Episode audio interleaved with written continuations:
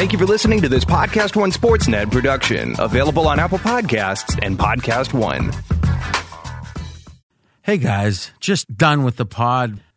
We're, we're we are. How, do I want to say this? I think that this is a winning week. We've had we we talked about it early. I won't belabor the point now. Bad run, bad run. Back to fundamentals, and we did something different.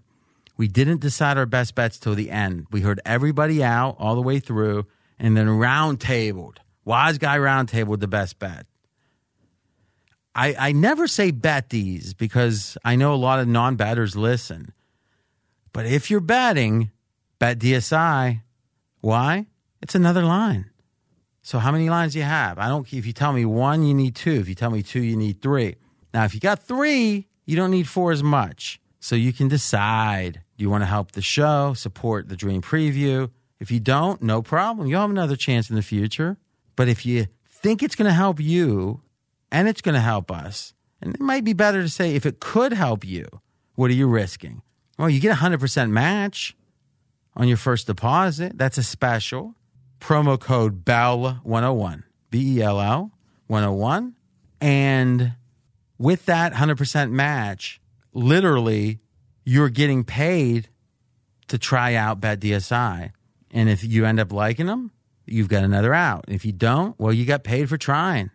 Can't say it better than that. BetDSI.com, promo code BELL101. That's B E L L 101, all one word. BetDSI.com. On to the show.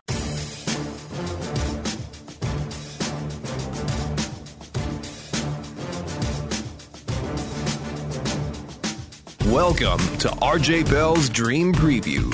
Weekly winners from his Wise Guy Roundtable. Broadcasting from the pregame.com studios in Las Vegas. Here is RJ Bell. That's right. And it's week 11, NFL Dream Preview with my Wise Guy Roundtable. To my left, Brad Powers. To my right, Steve Fezzik. I'm RJ Bell. Well, it happened. It happened.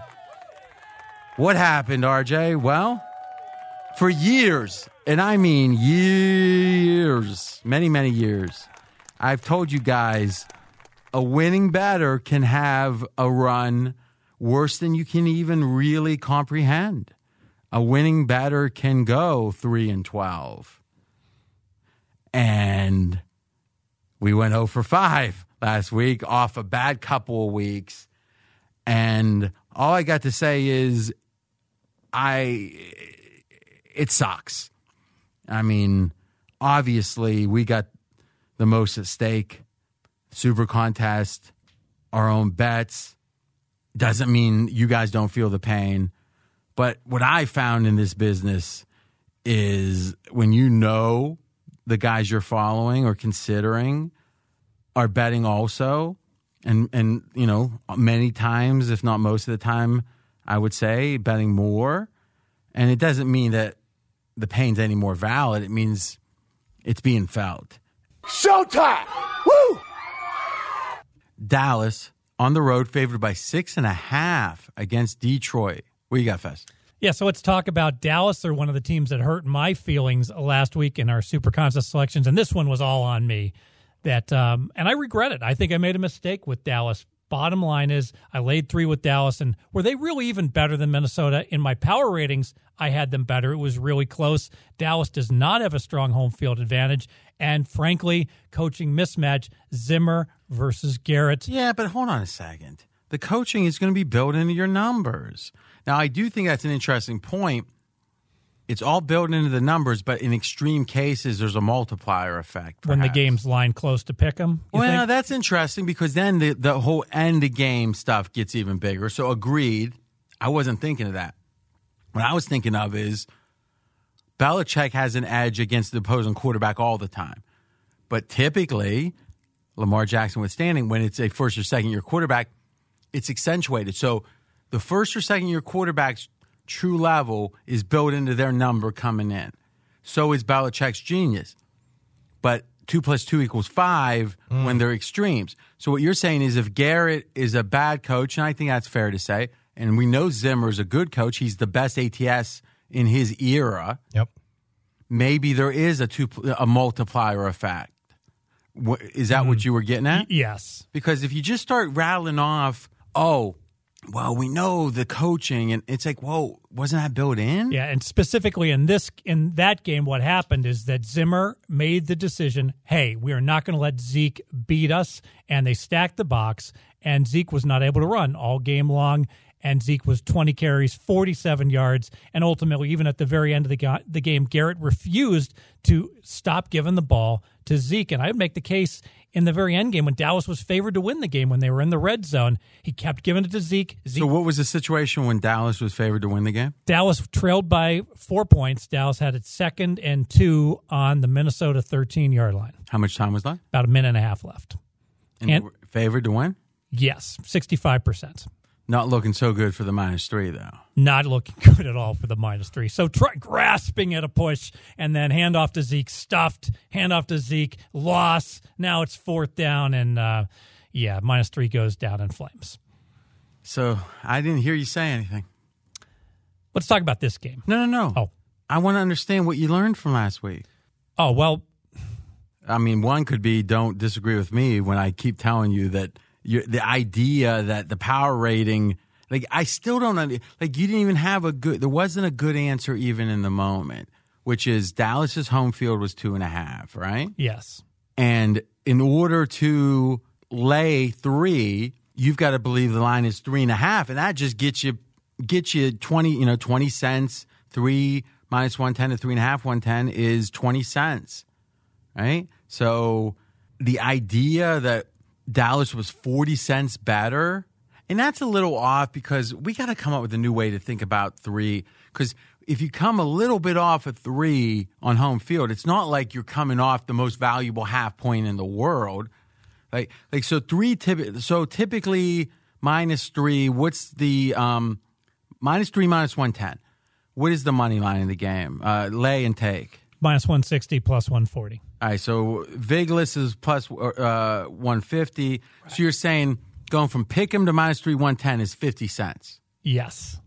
I think that's what we got to start doing. Is you can say Dallas is worth 40 their home field's worth 40, which is 2.75. Now, what do we have to do to get to three and a half? We got to make up the 10 cents to get to the full three and then the 20 cents to get to three and a half. Is there 30 cents of edge? Where was the 30 cents of edge? Well, I expected that Dallas's defense was going to be able to hold the receivers in check, and I was wrong. I was correct about Diggs. Diggs had a subpar game, but this Dalvin Cook, everything I read said that the Dallas linebackers would be able to contain him, and he ran wild and he caught balls wild. Reception wise, Dalvin Cook basically beat me in this game. And have you reevaluated the because it was a situation where you were hanging uh, a, lot of your pick on Cousins in a non one o'clock game? How, how would you rate how he played? He played very well. He completed passes that required deft quarterbacking, touch, and he was patient in the pocket. And he was quite impressive, especially in the red zone when the noise in the stadium was at the highest and the pressure was at the highest. So what did you do to Dallas? What reevaluation did you do with Dallas, and what did you do with Minnesota? Upgraded Minnesota half a point, downgraded Dallas half a point. Minnesota is now the better team in my ratings. So it was only a half a point to start with. Yes. So how did we get to the thirty cents we needed? I thought that the There was matchup edges. matchup edges in the 5 p.m. start time. All right. You know what? Uh, actually, McKenzie, pregame.com research had something interesting. A little bit back fit here, but 19, uh, two, uh, 2019, this season, quarterback starts in which they had a QBR of 68% or better. And again, QBR is on a percentage, but still lost the game. Dak Prescott did it three times against the Jets, against Minnesota, against the Saints. I think we had him every game there. No, I don't think we had him against the Jets. Matt Ryan did it twice. Flacco did it twice. And then there's about 10 that did it once. So literally, there's only two quarterbacks in the entire NFL that had a 68 or better QBR and lost two games. Dak did it three times. Now, what does that tell us? What, what, what, what I know is the X's and O's guys, the all 22 guys, are starting to talk about Dak as if he's making a leap.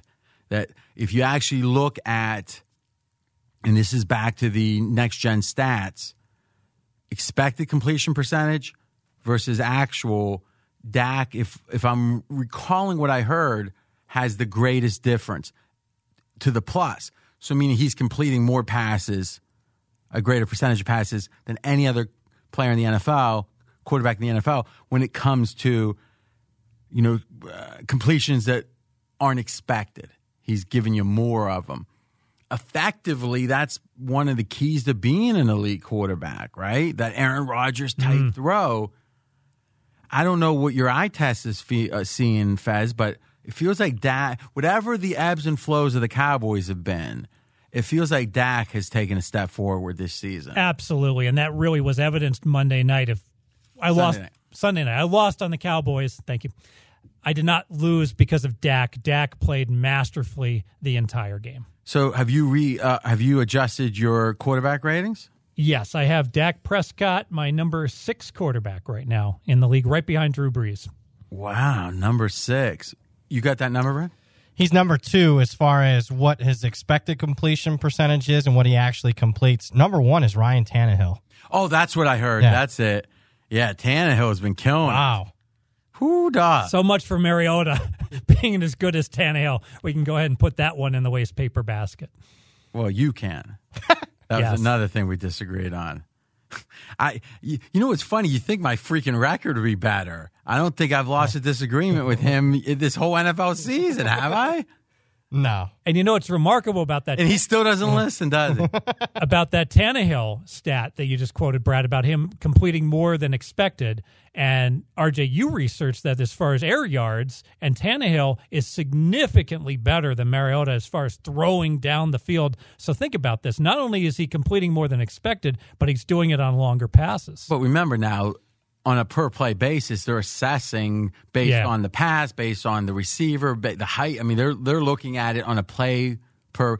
Their the, remember the NFL themselves owns all of or a big portion of this company.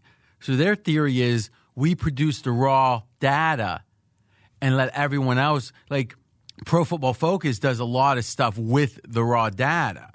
So if you actually look at next gen stats, there's not a ton. It's almost like a game charting thing where they're just mm-hmm. charting certain things and then they're hoping others use the raw data, which is to me fascinating. Yep. All right, Fez, let's talk about this game. All right, we're going to lean to Detroit here. I lean Detroit plus six and a half, and it's all about the probability that Stafford's going to play. We don't know if he's going to play. Most books do not have a line right now in this game. I see two books that have a lineup. One has three and a half, one has four and a half. I make drop off from Stafford, who you know I like, to Jeff Driskel, five points, RJ. So my numbers with Stafford, Dallas minus two. With Driskel, Dallas minus seven. And because um, Super Contest has this line at six and a half, I think it's almost a free roll where if you get Stafford, you get a great bet on Detroit. If you get Driskel, you just get slightly the worst of it. Now, since it's an injury, how much of a downgrade are you assuming for uh, Stafford if he does play? Yeah, it's a great point. I did not make an adjustment. Maybe I should, but it's seemingly Stafford's been banged up all year long. You know, except hear, this is the first game he's missed. But he actually years. did. Yeah, that, and, and, he hasn't missed a game in forever. Mm-hmm. So you you know what? I probably minus two is too optimistic. So let's do this. Let's get Brad's take, and then you can come with your fresh numbers. This is why we're doing this, Brad. Yeah, and I'm leaning Detroit here as well. I thought I would be on the Cowboys because you kind of swung me when we did the Straight Out of Vegas show on uh, Tuesday, or, or, actually Monday, RJ, in that basically the Minnesota game, what was the the national narrative is, hey, Dallas didn't get it done, didn't get it done. Kudos to Minnesota. When the reality is, with like Fez said, with a minute and a half left, da- Dallas was the favorite to win that game. And think about how that narrative would change about the Cowboys had they actually pulled through that game. I was expecting to take them in a bounce back spot here, but not at six and a half. I would lean with Detroit. Driskel Fez actually looked capable last week against the Bears, a pretty good defense. Yeah, especially at the end game where Detroit got down, and you're like, okay, Detroit got down 14, this game's over. And he drove them back within seven and had a chance at the end of the game to tie the game. So, right now in Vegas, there is a place that's dealing Dallas minus three and a half. This seems like a pretty good free roll. I can lay three and a half on Dallas, right? And I'm saying the line should either be three So where, so or right now, where's the three and a half at? uh, Cantor Gaming. All right. So uh, I think a Dallas minus three and a half bet. I either have slightly the worst of it or I have a great bet if it's Driskel. I think it's worth the risk. And what's your guess right now on the percentage chance of Stafford playing? Little over 50%. I got 75, with give 80. 75, I'm going to 80. 80, 80, 80. Last call. Nice brisk pace. Saints, Bucks. Oh, those Bucks. All right, we talked about this game around our prep for Straight Out of Vegas. Fez, let me kind of cut through some of it so we can get to the real meat. I think uh, I know Brad's got an interesting take on this one too. Drew Brees stats not good, but your eye test said something a little different. Yeah, so most of the game, Brees did not have any time. He got sacked six times. But when he did have time, I was actually impressed with a lot of what Brees did, especially opening drive. Boom, boom, boom. Three long passes. Saints go all the way down into the, the red zone, down to the five yard line. So when he had time, Brees was effective. Okay, but you're saying the first drive was indicative of that. Didn't have a lot of time the rest of the game, though. Correct. But even later in the game, when he had time, he looked fine to you. yes. Okay. Falcons had uh, seven sacks coming into this game. Is that correct? Yep. And had six in this game. Yep. And who's the best pass protecting offensive line in football? Was the Saints, wasn't it? I think they're right up there. Yep. I mean, how do we explain this? I think this just came down to effort. I really believe the eye test when I watched the game was that Atlanta came out, the effort that they brought. I'll just use one player by for example, their running back Freeman. Out of nowhere, suddenly he was running over people. He wasn't going out of bounds, and that was indicative of the effort I saw throughout for the Atlanta defense and the entire team. what I've heard more from former players than anything, what I've heard is when there's a bye, don't just think good. And we've done a little bit of research finding road teams do better off the bye, like 54%, whereas the home teams, like at 50, like nothing. Or 50 against the spread. So the let, let's just say this: it's not nothing, but it's accounted for fully in the line, but not on the road. Also, though, I keep hearing guys like Mike Lombardi and others talking about how if a team's hot, not a good thing, mm. right? We have trends like winless teams off a bye. I think what we got to do, like Einstein struggled for his unified theory. Well, this isn't quite as ambitious, but we in the offseason have to set the goal. McKenzie can, you know, lead the way or at minimum anchor the work. We need a unified theory of byes because if we spend even 12 hours on in the database, I think we're going to say in these spots, in these spots, because I don't hear many people making distinctions. To me, it's teams off a bye. Yep. So I think there's some hay to make there. It Certainly is. And it's funny because everyone says off a bye. I looked it up in college football. Like 4,000 game sample size in the last 40 years, teams off a bye. One one game out of 4,000 above 50%. Is that true? Yeah. Jeez, mm. Stunning to me.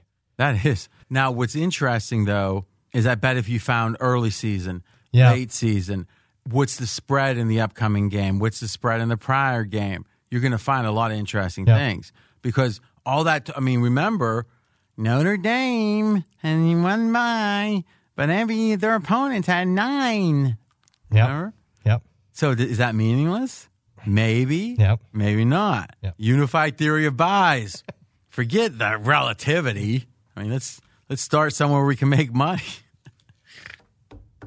All right, Brad. Let's get your take on the game itself. I'm leaning with Tampa Bay here, uh, but I just can't understand how you can bet New Orleans minus five and a half on the road when just a month ago the Saints at home against Tampa Bay were laying three. I get it. Teddy Bridgewater was the quarterback, but what was your upgrade when Drew Brees came back? Three points. Three points. Okay, so I mean, they've been laying six at home, and now they're laying five and a half on the road. And really, as Tampa So, Bay, so why not like the Bucks? I just don't trust Jameis Winston. How could you? I, mean, even last week, I'll be I'll be very honest. You know me, I have that Arizona under five and a half ticket, and if not for Kyler Murray breaking his NFL longest by a rookie attempt uh, as many passes without an interception, 211. If he doesn't throw that bad pick at the end, Arizona beats Tampa Bay. And I'm sitting here thinking, I mean, how could you ever bet Jameis Winston? Because again, he had another turnover. He's throwing the ball 300 plus yards, four straight games. But I mean, just as many yards and, and interceptions the same. It's just a lean for me on Tampa Bay. Good, good. This guy, NFL, college, college basketball. I saw you have the the blue ribbon. No, that was Ken Thomas. No, I have it. You I brought it it? in a couple days. Yeah. Yeah, but unless osmosis, you know, if you sleep with it on your pillow, Yeah, perhaps. Listen, it took you only got your you know less than a month, and then uh, head right. In In fact, you and AJ is going to be starting the pod Yep. in uh, like December 12th, 15th, something like that. All right, Faz, you got to pick on this baby. Yeah, I do like the total. I'm going over the 51. So this is a like. Yes, and it's all about you know Tampa Bay. Their underlying yards per play numbers are that of an over team, but not excessively so. But I'll make the case. So, so give me the numbers and t- explain what you mean. yeah, so the average yards per play for an NFL team is 5.6 yards per play. So if I look at the Tampa Bay Bucks, they're averaging five and a half, and they're giving up five and a half. So they're right at the NFL average level Sounds like they're below average. by point one. Yes. So how are they an over team? They're an over team because they are a turnover machine on offense. So Jameis Winston, I think we talk about turnovers largely being random, and Tampa Bay, you never know what you're going to get from Jameis Winston. You could get a three or And four. let's be clear, we believe turnovers other than the quarterback giving up the ball is random. Our our wild estimate is half luck and half skill for the quarterback. Yes, and Jameis Winston likes to throw the ball down the field. That creates more turnovers. That creates more opportunities of incomplete passes. The clock stops. The bottom line is there's two wide receivers that play for Tampa Bay, Mike Evans and Chris Godwin. Both are in the top five in reception yards. So a whole lot of production deep, and they're going to have a big matchup edge here because the Saints' best cornerback. Hold on a second. Did everything you just say was all things that's built into the numbers? So they they've had the. I mean, I know Evans had the flu or something, a game and a half back in September. But like, what's significant? You're saying that the Bucks have the receivers they have. Is that what you're telling me? Yes, And they like to go deep. they do, and oftentimes they throw incomplete passes. Okay, so what? How's that significant in this game? because the Saints' best cornerback is likely going to miss Lattimore. If he plays, he's not going to be close to 100%. So it's a matchup nightmare potentially for the Saints to, to have two deep threat wide receivers with their best cornerback not 100% are out for the game. Okay, so literally it could be, hey, Bucks throw the ball deep. They've got two good receivers. Lattimore's uh, either out or hobbled. Yes. That was all that. yes. What, what was the point of all the other stuff? No, that's the crux of it. All right, what is Lat? Should the listeners wait because it seems like uh, Lattimore's not going to because Lattimore's going to move the spread or the total by what? Oh, at half a point. All right, so how much do you think Lattimore's worth? In this case, a little over one point. Okay, so how I don't I how's it over then? I mean, you've got to be at least two points over.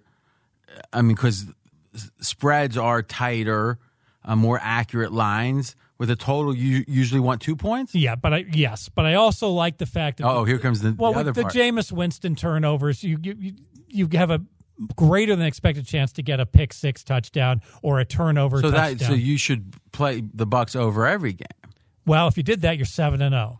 Yeah, so I would. seven. Yeah, that's what I was going to say. I mean, I would. I'm no Steve Fezzik predicting line moves when it comes to the NFL, but I did stay at a Holiday Inn. Seven straight overs is going to start to get the public's attention. I'm sure any Joe Public guy on Sunday that's betting is going to be betting. Oh, I've been winning with the over. Let's go with the over. Saints, Drew Brees, over. Now, this is back where we got to ask ourselves: Is it built into the current number? So the current number is 51. and and your power ratings what you do and maybe listen if there's not a good answer to this it's something we got to fix but we're not going to do it with you know in the middle of the season okay so let's use as a matter of example the spread power ratings for this game So New Orleans is six points better than an average team. okay Tampa Bay is two points worse. That difference is 8 Mm-hmm. Tampa Bay has a two point home field. So we get to a calculation of New Orleans minus six. Excellent. Now the question is, what do you expect the total to be? But let's kind of rattle off the way that, and again, this is far from perfect. And I think in the offseason, we're going to want to refine it. But where do we get a baseline of what this number should be, all things being equal, the total?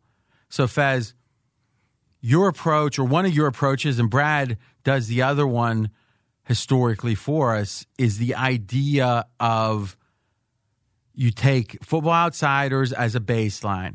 You've got your offensive defense of ratings, which are that reference that. And if you are off, if your numbers off FO significantly, you dig in, right? Right.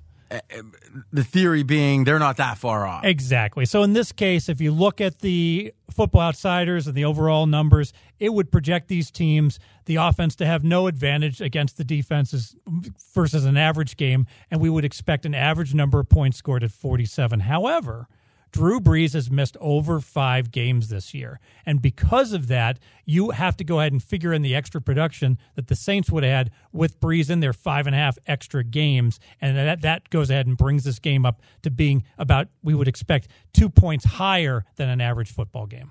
So this is very rudimentary. Uh, the way you can also look at least if the total's in line for where it should be, and, and it's quite simple. You just look at how many points per game is that team averaging on offense, how many points per game is that team giving up on defense. For both teams, you divide by two. So quite simply, Tampa Bay games this year averaging 60 total points per game.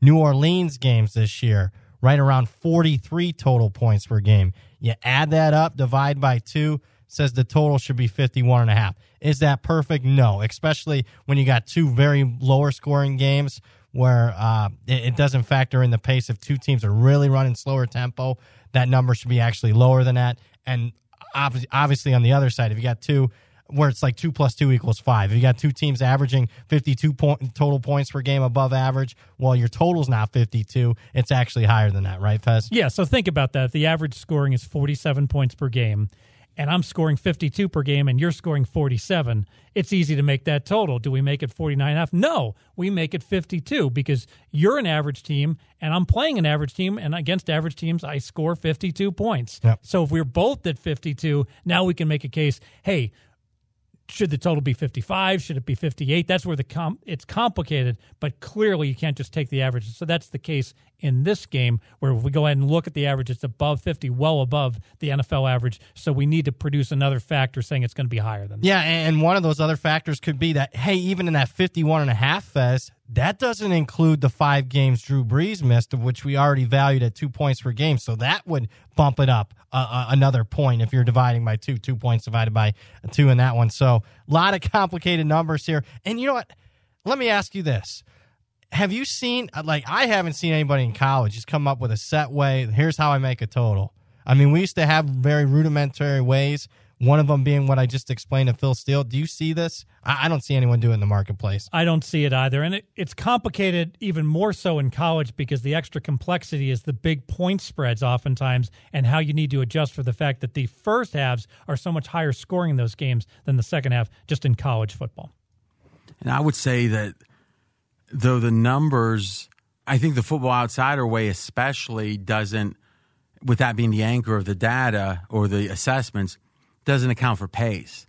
Yep. And it strikes me that there is another multiplier effect here. And we've all seen it when in college, especially back, I mean, we might be moving towards 15, 18 years now, where there got to be more than a few of the really fast paced teams. And when they would meet in bowls, it was like the clock never ran. Yeah. And all these total, I mean, if you look at the totals, in fact, Brad, maybe you can look it up real quick as we're talking about the next game. Every total above 70, let's say, since 2010, you would think, ah, you want to go under the high totals and over the low totals. Guaranteed it's the other way. So if, if you don't mind, maybe look at 70 and over. And what ended up happening was the idea is you don't just take an average of, okay, this team has 80, whatever the numbers are, 80 plays, and this team has 80. It'd be, and I'm not saying these are the right numbers in college, but the average is 60 this team's plus 20 over that this team's plus 20 the other team's plus 20 over that and that's more impactful than just taking the average right Yeah, absolutely. And bottom the line, is- differential from the mean yeah, you're just looking at expected number of plays maybe is a good way to look at it. If you're going to run 20% more plays, you're going to expect 20% more scoring. yeah yeah no doubt. But what i'm saying is if you have a, an offense i mean a defense doesn't dictate the number of plays right? So you're going to look at the offense. If the offense if one offense is running 20 more play 20% let's say more plays the other is 20% more you don't expect 20% more right Yeah, it's a great point. Do you expect? Uh, and I don't know if the right answer is 38 or 45 percent. I don't know if it's if, if it magnifies, but clearly it's more towards 40 because the team that's running 20 percent more that's against an average team, and now they're playing a fast paced team. And I think Dr. Bob had some, not so much with pace, but had some interesting stuff. Uh, and again, when I say had, it's more that it was innovated many, many years ago. Whereas by looking at, and this is in strength of schedule and all kind of stuff, which is okay, how good is the teams you've played? Well, you assess that by how good are the teams they played. And I think with with the number of plays like that, there's obviously going to be an effect that if one team is is faster and the other team is faster, there's going to be a multiplier effect. We just got to really zero in on that. Brad, what you got? Nothing conclusive, just a little bit above 50%, 70 or over, and I just did the last decade. Okay, and maybe that's caught up. Now, what I'd be interested in is just do from 2000 on and see, or, or right. and see what happens. I'm guessing it's over. All right, next game. Interesting stuff for sure. It's a learning curve. Where you got- 40, 49.4. Wow, I know, I'm There's stunned. cer- There's, certainly a number there that I've seen it. And, and how, what's the sample size this century? 600 games almost. Okay, so do me a favor. Go to uh, go to seventy five. Go up, you know, a couple points at a time. You're going to find a break point that's going to have uh, at least hundred games in it. Little prediction: Atlanta favored. No, actually, on the road against Carolina. Carolina five and a half. That seems short, doesn't it, to me? Hmm. What you got, Fez? Yeah, let's go power ratings here. Atlanta is a minus three rated team. Carolina plus one rated team. So difference is four on a neutral, three for home field. Come up with Carolina minus seven, and that line does indeed look short. And this is a quandary for me, RJ. This is one of my weak likes because I like Atlanta, but it totally goes against my power ratings. And the reason I like Atlanta is I can't help but going back to the beginning, of the season. Atlanta was supposed to win nine games, right? Carolina was supposed to win eight. Well, now Atlanta's going with their backup quarterback, Allen, who's playing well. There's no doubt about it. But is he And, playing? let, and let's be clear: Allen played probably his best game against Green Bay. Yes, and he and, and in adverse conditions, Allen down eight led them in a snowstorm all the way down the field to the one inch line. Some people feel he got into the end zone at the very end of the game, but um, One of our picks. one of our picks, and that's one I can't kick myself too much on when you lose by six inches at the very end of the game. But I can't get past how good Atlanta played just last week. It was not fluky. So often when you see a 14 point dog win outright, the ball bounces right for them, right? They catch some breaks. That wasn't the case against the Saints. Atlanta just played really, really well. And I look at the talent on that team, and it's all been about effort. We're worried about Atlanta. The dream crusher. Is this Boy, team going to bring like, it? Seems like you're bringing the exact opposite handicap I would. It's a division game. It's one of those classic. This is their bowl game spots last week off a bye. What, what, what are they fighting for at this point? Did I hear right? Are we even sure Matt Ryan's playing? Yeah, Matt Ryan's playing. Boy, I saw something earlier, and they were talking about who would be hmm. quarterbacking in a week 11 and 12. I don't know why. The, it was just something I saw on Twitter. So obviously, I'm not saying I've got facts otherwise. You seen anything? He didn't play in practice on Wednesday. Okay. Matt Ryan. Yeah, he didn't practice on Wednesday. So what is he? I mean, he's got to be questionable then, right? At minimum. What I'm just reading now, it's similar to how they handled his practice reps last week. They're just being cautious with them. Okay, so he's not on. He's not on. But but that's interesting. If they were in the playoff hunt, would he be practicing? Yeah. Doesn't that tell us something? Now, if you're off the bye, you don't need it as much. Meaning you got a lot of practice days, right? I think they get four days off. So here's what I know, and, and I can bang on the, the database with this, but I would say second half of the season, team with a record below 500, upset win last week where they win the game outright as a dog. That feels like it, it does it. Mackenzie, you want to run that? So let me repeat that again. Week uh, week is greater than equal to nine. Yeah, second half of the season. Win percentage less than fifty. And last week, let's say they were over a seven seven point or greater dog, and you win the game outright. You want to put them on the road also this week because I know they do worse. I don't believe. I don't believe. You say that we never see the data. I mean, I hear it's one of your theories. I've just never seen it. And again, I don't know how much sample we're going to have there, right? So, you you clear? Yeah, I'm, I'm looking into it. Thank you. So that feels like it's going to tell us something, right? Yep. I'm guessing it's bad. Yeah, I agree with that. And then we could throw in if they're a dog this week. You know, to me, if they're a favorite, I, I'm going to make a prediction that if they're a favorite this week, that it's better because I think it, there might be a sense that let's get some momentum. Mm, yep. But if if if you got to go on, and again, maybe that's where the road does come in, right? Go, but you've always believed going on the road helps if you just had a win. Not off of off of a big upset win. My understanding was if you if you go home, you you're in a home underdog motivation situation. But if you go on the uh-huh. road, you're in a letdown situation. But how do you know you're an underdog the next week? So explain. Forget this situation. You've got a theory. Explain that theory. You're on. You get a big Don't up. say you. Just give me the team. Tell me the situation. team gets a big upset win. All right. They home, co- they home or co- away? Doesn't matter. All right. They come home. If they come home Mm-hmm. and they're an underdog, they're excited. The crowd's excited. Okay. So if they come home and they're an underdog, it's a good spot. Yes. And if they go on the road and they're a dog, Then it's, a bad, spot. Okay.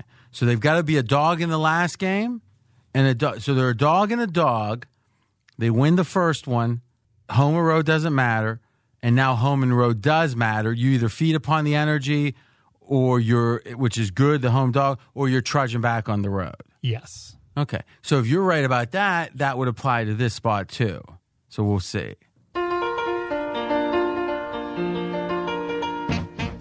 Okay, guys, we took a little break, pounded on the database, got some interesting numbers here. First off, let's give Fez a round of applause. For years and years and years, he was saying that with upsets, the the location of the following week matters. Yeah. So if you pull an upset and you come home, that's fine. That's positive. But if you pull an upset and then you go on the road, that's a bad situation. Okay, so let's look at this Atlanta situation. This is what we came up with. A team, Atlanta fits the bill, who won last week as an underdog of a touchdown or more. Underdog touchdown or more won the game outright. Second half of the season. Why second half? The theory is hey, if you have a losing record, and oh, by the way, win percentage less than 50. So losing record, second half of the season, win a big game as an underdog, touchdown or more. Now you go on the road. 30 wins, 40 losses. And oh, by the way, last thing, in that road game, you're an underdog of more than a field goal. So it's another team that's better than you. You just won against a team better than you because you were a seven point or more underdog. Your season's over. Second half under now, you know, we could have went to under 40% or we could have said, "Hey, what's exactly week 9?" there's a lot of different ways you could go into this. And I'm going to just check the weeks because actually, week nine, I, I'd, I'd like it if this started just a little later. But in a weird way, it'd be a sliding scale, right? Because if you think about it, the worse your record was, the earlier you could be eliminated Yeah. right? So if you're like at 20%, percent Mm-hmm. or like now they're under 25, right? Atlanta, it, it, it makes sense it'd be longer. So actually, that's interesting. If you're under 50, week nine's okay, two and two. Week 10's okay, five and four. Week 11's okay, four and five. Actually, week 12 is okay at five and six. And then it starts going down. Now, this is interesting. From week 13 on, if you're under 50, three and four. Now, this is the same spot Atlanta was in, but not now with the weeks lined up. Three and four, one and five. I'm going into from week 13, 14 now. Three and four, one and five, two and five, one and two, six and five, one and one, one, oh and one. So that's the all the bad or a big chunk of the bad right there. Um, now, what's interesting is let's go under, and this will be the last thing we do here. Let's go under 25, which is what Atlanta is, and let's keep the weeks out there. And what you're seeing is week, huh, that's interesting. So I'm going to actually go week 10's a winner, week 11's break even, and then from there it goes into the crapper big time. So let's actually just go week 12 and on just to see. I know it doesn't fit the criteria, but it shows the logic of the trend. Ooh, so week 12 and on, this is fascinating. We'll have to keep our eye on this one. So you win a game as an underdog the prior week of seven or more. Now you're on the road and you're a dog again more than a field goal. And your win percentage is less than 250, less than 25%. 3 and 12 against the spread. Uh, and the ATS margin is 11 points per game. So it's like you get your last, it's late, you stink, you pull your upset, and that's the ball game, right? That's the logic of what's happening in Atlanta. Is it happening or not? And actually, if you're home, it's 0 and 3. So the, the spot doesn't matter. As long as you're a dog greater than three, you're now at 3 and 15 minus 11 points per game. But remember, that's week 12 or on with a win percentage of 25% or less. Atlanta meets the criteria, or they did last week of the win percentage before, or the, they're still just two. Yeah, right? twenty two percent. So- yeah. So it goes to show you the logic's there. There's a last hurrah. It feels like Atlanta had per, perhaps, or at least for a while, their last hurrah. Celebrate the unexpected win and I mean, the newspapers aren't going to kill. I mean, to some mm. degree, you're getting paid. The Atlanta Journal Constitution and the and the online, you know, the people who's doing like little league for the online, they, they might say, you know, maybe you can write an opt-ed or something that you know nine people will read. Like those people aren't necessarily killing the players, so they relax. Makes sense, right? Yep. does. So let's wrap up this game. I, I, I think you. I think, in fact, I'm going to do it. I'm going to make a like on Carolina. Well, hold on a second. You're handing me the green button. No one had the other side, did they? Had to have five likes. So you have a like on Atlanta, even I- though your power rating said what? I did. I went against my power ratings because I needed five likes, and I mentioned this was one of my weak likes. Ching. Don't do it, power. 300. I mean, you see the numbers. Yeah. I mean, can you imagine? Atla- Why would Atlanta be up for this game? I don't think so. And you know what else really helps us here? Is Cam being on the shelf. Oh, no question. Because this is the game where they'd start wondering. Even though Flipper Allen had a good game, it's still that you lost Yeah. right? And Riverboat Ron, I mean, I don't. I think if anything, Ron's feeling like he can have a life after Cam if somehow he gets a couple. I think Carolina's as motivated as any team this week. They they're still in the playoff hunt, right? oh, Absolutely. absolutely. So why wouldn't they be? What do you think, Brad? Who you who? What was your original? I had a pass. I don't know if I could. My gut told me I can't trust Atlanta's performance last week because I got a whole eight game sample size of Atlanta well, sucking. yeah. That I mean, Huey Lewis could tell you that. I know, but so what's holding you back? I don't even understand. Was there a reset? I mean, it was off of a bye. reset for what? That's true. Right, a reset to go six and ten. Yeah. I mean, what are the odds? Let me ask you this: If I gave, I I would have to give you what odds that Quinn keeps his job. Would Would you take three to one plus three hundred? I think we're right in the right neighborhood. I, I tell you this, I'll lay the minus three hundred. Hmm. Yeah, I was thinking more like six, seven, to one. That's what I'm saying. That's where I'd hmm. start. I mean, Yeah. I'd get scared. I'd pro- if I was hmm. forced bet at five, I'd lay minus five hundred before I took. it. Interesting. What would you do at forced at five? Mm, I'd lay it actually. So, if you believe that, what's the reset? There is none. Yes. you see it, Fez?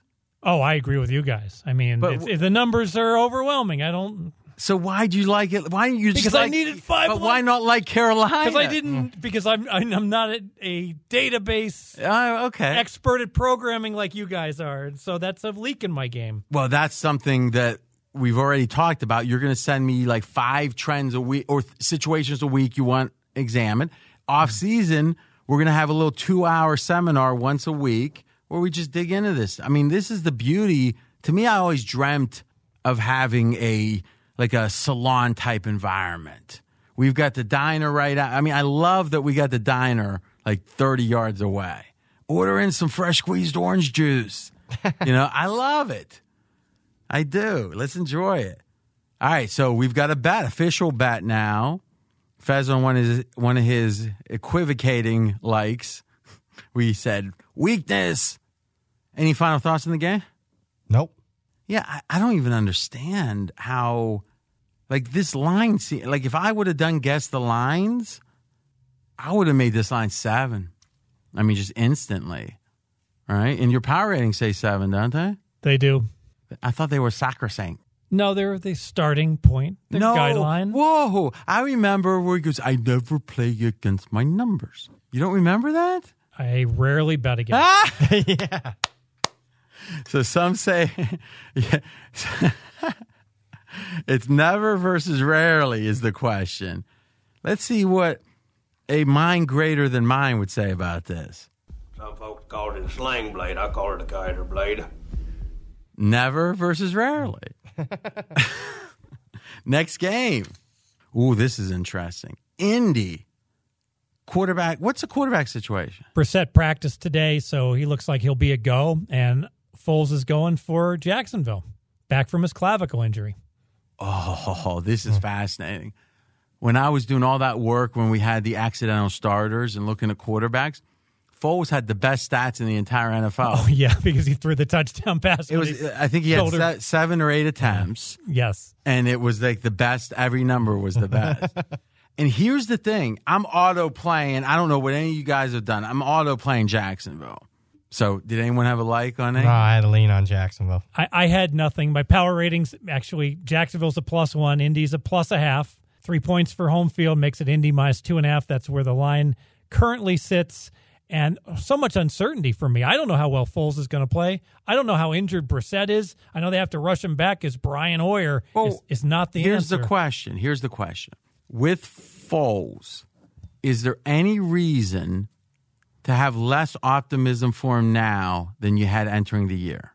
No. No. Playing devil's advocate, there could be like a Minshew, oh, the stash, where have you gone with the team? But you would think the team would have, maybe we need a read on that because Oh, I, I read a, a couple articles, and the team seems pretty excited to get Foles back. A Okay. couple players, yeah. Yeah, Minshew was clearly exciting, but he's been trending downward. And of course, the London game was not good for the mustache. Okay. So the other possibility is his in, somehow his injury, he's not all the way back. They're rushing him back. Then you'd be less optimistic, right? Is there any sense of that? I don't think they're rushing him back because, I mean, when the injury first happened, they said about 10 weeks. It'd be week 10, week 10, week 11 ish. So to me, Foles coming in, we were talking about your original rankings of quarterbacks, Fez. Where did you have Foles? I had him right in the middle, And currently, he's moved up a little just from attrition, I believe. Nope, nope. He's still number 17. He's right in the middle. And where was Minshew? Minshew was all the way on the bottom, and he moved up, and then he moved back Yeah, down. yeah, two and a half point, two and a half point downgrade, which would make him currently one second. That would make him number 28. Okay. So how's the, so you're saying the market's adjusted accordingly, meaning They have. if Minshew was here, this line would be four and a half, five. Were you saying two and a half point adjustment? Yes, but because you're going through moving through the three, might be four. Yes, Okay. And you're not accounting at all for Brissett having potential limitations. I am not. So that's a free roll for us. Yes. Okay.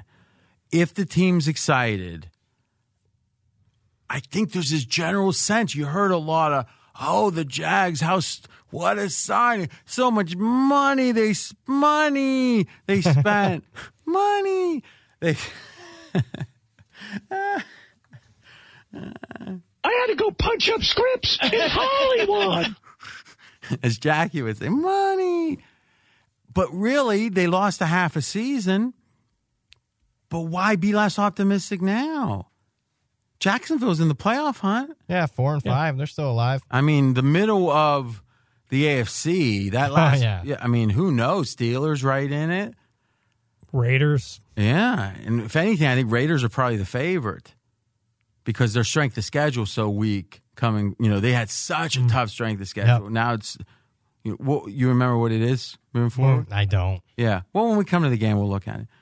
Um, so to me, I think the public is thinking that, oh, this is a damaged Foles, but if he's healthy, he's not damaged. And I don't think, if anything, this is redemption time, right? Because the theory is they paid all that money and they didn't get anything out of him. Now, if he, if they somehow think of the excitement in Jacksonville and the job security that comes from them going six and or five and two or whatever from here. How many games they got left? Is this uh, Seven. Seven. Seven, yeah. yep. So they go five and two, make make the wild card. Everyone's job security goes through the roof, right? Absolutely. They go two and five. Bye bye. Yep. I think there's a there's a self interest here for everybody. And Foles wants to redeem himself. I like Jacksonville. I guess the fact this line's only two and a half. How what what's the injury situation otherwise for Indy? T.Y. Hilton unlikely to play. Uh-oh. Missed practice. Uh oh. And I think this line's kind of half two and a half and half three. You can't get a full three right now, RJ. But I think in terms of basic Yeah, so strategy, this is what I'm going to say. Yeah, West betting? betting shading this because it was a lot of threes earlier today. See what I like to do when a game when a game's between two and a half three. Or did you want to go first? No, please. Okay, uh, I like to try to get the plus three, lay the dollar ten, even minus the dollar fifteen. But Makes sense. and I waited out, and I waited out. All right. But if I don't get it, and like, oh, what happens if the line crashes down to two, and so I missed, I missed any kind of good number, I can always come back and tease Jacksonville up to plus eight as my fail safe if the line completely goes against me. And you figure you're not getting exactly the same exposure, but you are getting exposure on the team, though you'd rather have the three. So what you're saying is the lead here is if you can take plus three minus one ten, you'd rather that over plus two and a half. Yes. Do you care to know why I'm in this chair with you all? I mean, why I earn the big bucks? I mean, we know now. And all nine of the Indianapolis games have been decided by seven points or less. Yeah, Indies for whatever reason has played nothing whatever but close reason, games. they, they they're very well coached. They're they run the ball. I mean, this is like old school Yes. football, Mhm. right? So that's a wonderful tease. Yep. yes. So I can't believe this is is this this isn't your tease, Jack. Um, I guess it'd be Jacksonville. Yes. It is. It is my tease. What were you going to tell us at a certain point? What, The- the what, what- the- what were you waiting for? The, what I was waiting for is there's only one other team that I can tease it with. So if I tease Jacksonville, Well, it has to be a six and a half point teaser. You do realize that you are not limited to just teasing through three and seven, right? I understand that. Because otherwise, you're not necessary, right? If every if all you do, it'd be like, hmm, Fez's teaser is like when you're dead. We could do like an in, Oh, an immemorial. friends of Steve Fezzik teaser. no, no, we wouldn't even need friends of Steve Yes. Fezzik. Yes. In memoriam. yeah, in memoriam. Every week from the your death till when I die, I'll just play that teaser. Here you go. Eventually, it'll be minus 160, I'm sure. yeah, probably. That's funny. You know, you promised us some uh, alternative teasers. Remember? I did. I How's did. that going? I'll deliver. When? The season's only in week 11. I'll deliver. Uh, so in this case, what are you doing? I'm going to tease it with the Jets. And explain that line. The Jets are currently plus one, so we got to get it, make it a six and a half point teaser. We'll bring the Jets up to plus seven and a half against Washington.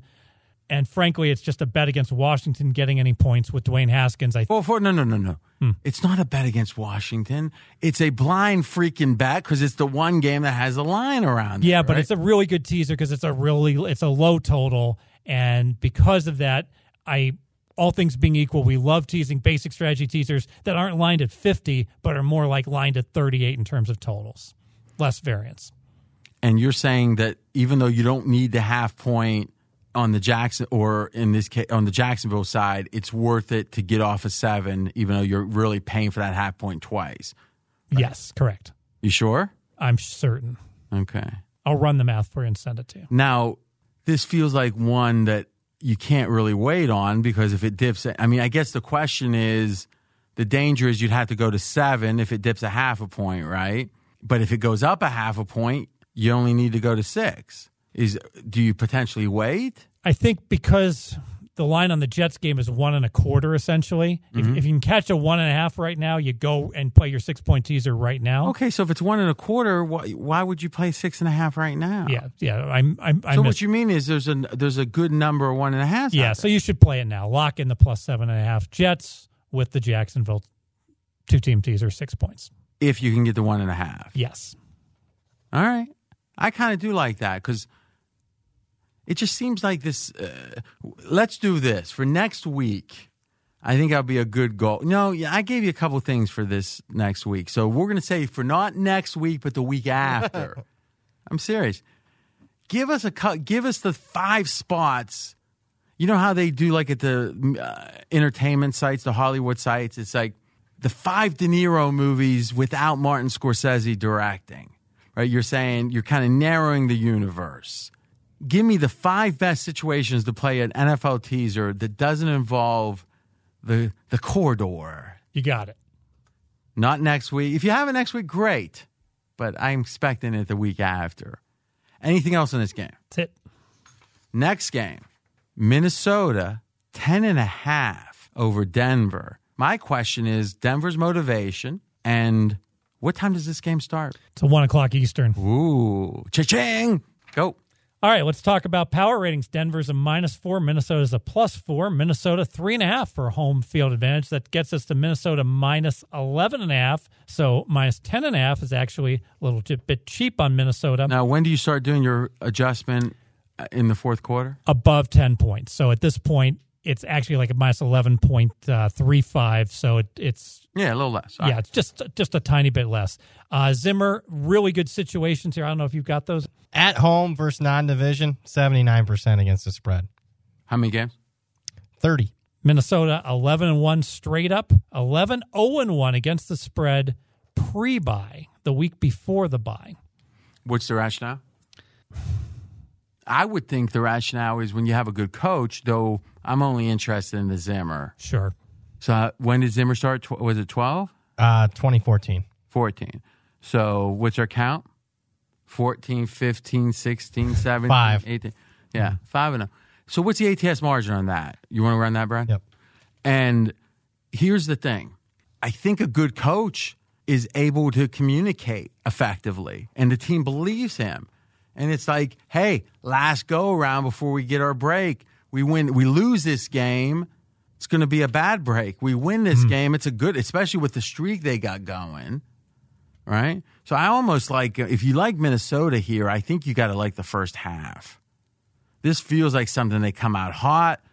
Also, let's be candid. If you're home and you got a decent home field advantage, like Minnesota's what? Top six, seven? Yes, three and a half points. In a double digit spot like this, I think first half is always going to be better, right? And I the think- crowd's more into it. And I think what you mentioned the crowd, great point. Brandon Allen's only played one NFL game his entire career. He got to play at home against Cleveland, so now he has to go to a hostile environment, something he's completely not used to. Ooh, that's an interesting. And if anything, Zimmer probably fools him early, right? Belichick style. Uh, 5.3 under Zimmer, exceeding expectations before a bye. All right, so it's five and zero Yep. against the spread, Yep. and winning by five points again. Yep. So that's more than five and zero. What would you expect points per game? You know, five seems actually a little light, actually, for a five and zero. Hmm, okay. Don't you think? If you, I if- don't know. I if don't you told me, if you told me like two pick'em teams are playing, and you, and said somebody won, I'd say I think they probably won by on average six and a half. Maybe would be my over under six and a half to seven. All right. So I think so. The first quarter. So, or I'm sorry, the first half of the. Do we go first half? Do we go first quarter? I, I think first half. I think they I think they cheer him into the tunnel. See if we can catch a minus six. Let me check it. All right. So this is now this is interesting, right? So one of the things we've been talking about is sometimes these books they're doing the mechanical mathematics of this and they don't always account for the key numbers like they should. What you Now, this is really interesting. So there's a minus six lay a dollar twenty at a sharp book, okay. and it's all the way up to minus seven even money at other books. So there's a lot of variance, and, and that seven is really important, and six is not trivial on a first half line. Okay. So the fact that it's six minus twenty at the sharp book says what? Well, maybe I'm overreacting. That's the same as six and a half, but the fact there's hold, already hold on, hold on. Ten cents for the game. It's seven is worth more than ten for the half. way more. Yes. Exactly. So it's not the same. Yeah. I was talking about the six to the six and a half. Oh. Okay. Okay. Like I'm not sure whether I, I well, know- that's interesting. Well, hold on then. Six minus twenty is, is is is so much better than than minus seven. yes, but I'm not sure which is better, six minus twenty or, or lay six and a half on a first half. I think it's Well- real close. Well, let's think about it. Six is worth eh, for the game like six and a half or seven cents, right? Yeah. Okay, so now what kind of multiplier do you put on it for the half? And the reason the halves are more valuable, there's less multiples, there's less scoring, right? That's why even or pick 'em is worth so much in the first quarter, right? It's- Right. So how how do you typically do the multiple? It, it's complicated because normally it'd be worth a lot more in the first half, but because of the six, you can land on six in overtime. You have this like um um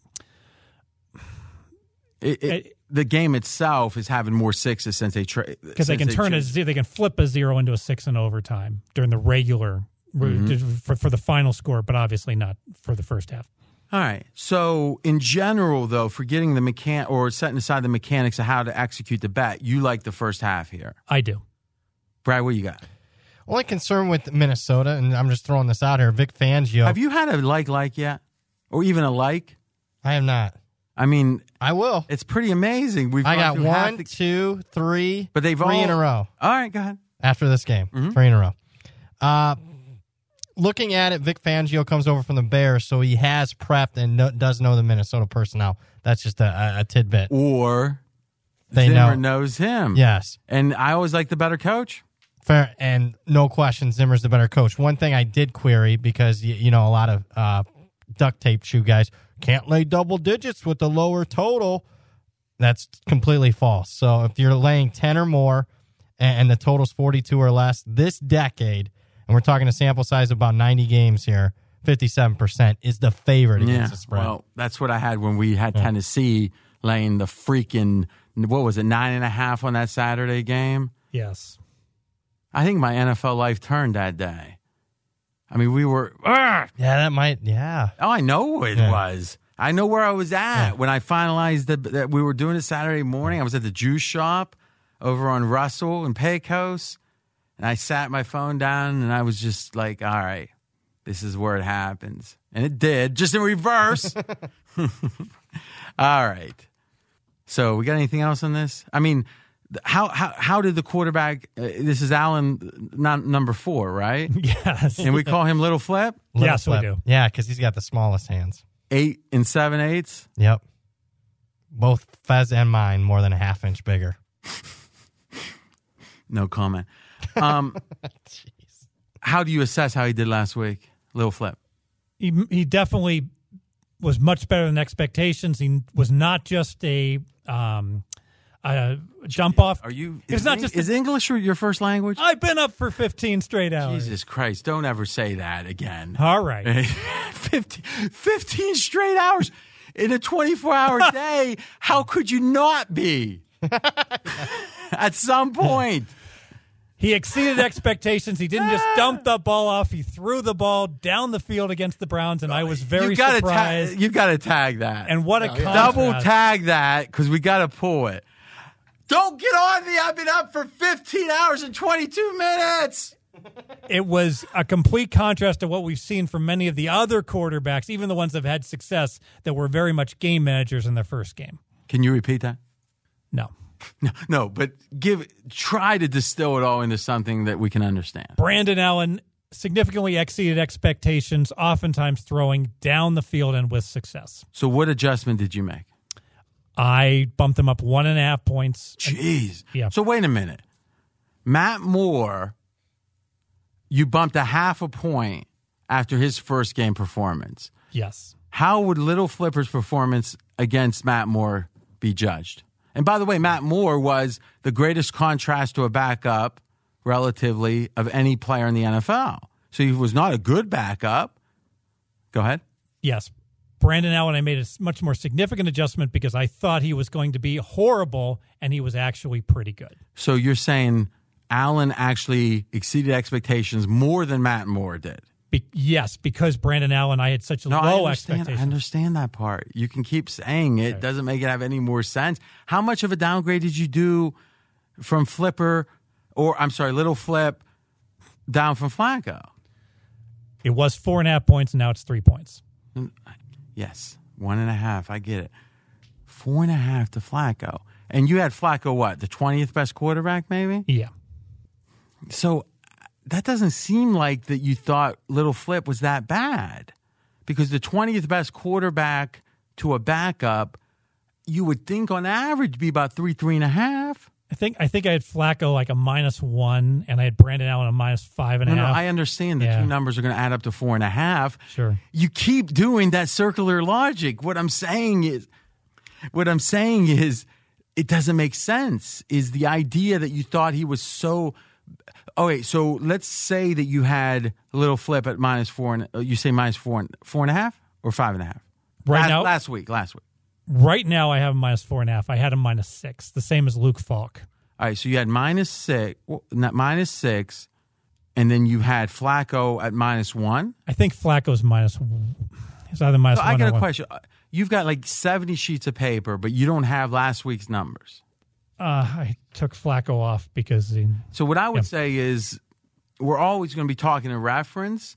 I mean, was it to save ink? It was like to save ink. No, I just have so many sheets that I. But what I'm saying is it would have been on the same sheet, right? You got all that room at the bottom. So in general, I think let's just, you know, to me, hmm. database 101, keep it Keep 'em in. unless Okay. there's a reason not to. all right. right? If there's a reason not to, your your storage is too, you know, who knows? All right, I guess. Uh, so you're saying literally, Little Flip was the worst backup quarterback because remember, Falk was a third stringer, Yes. so this backup was as bad as a third stringer. Yes. All right, that seems reasonable. Hmm. So right now, this week, who's the twentieth best quarterback? Fitzpatrick, Okay, who's the twenty first? Kyle Allen, That's good, but this will be their third stringer. So who's next? Twenty second. Murray, All right, perfect. Who, what's the distance from Murray to the backup? Who it is? Who is it? Hundley, two points. Okay. I tell you this, I think it's a lot more than that. this is the Hundley that was on Green Bay. Yeah. I think the bookie has a, a, a boathouse from me bet. I think we bet Hundley three straight weeks, if I remember right. Mm-hmm. That was the sushi. So this is yeah, exactly. I this remember is that. Him, this is him. Yeah, it was like twenty two nothing or something. This this is the same Hun- against the Bears, right? This is the same Vikings. Viking. 19 nothing. This was the same Hundley. You're just carrying forward this belief that he's that he's good. right? Fez will go down with Hundley, and I, I don't want to wish that a little Kyler uh, or um, Murray gets hurt, but a, a slight five eight frame, he could. Yeah. You are going to bet 10 freaking dimes on Hundley. Force bet. Oh, no. Yes. Thanks for reminding me of that. No, you knew. That's why you got Hundley at some crazy number now. Who in the right mind thinks Kyler Murray's only two points better than Hundley?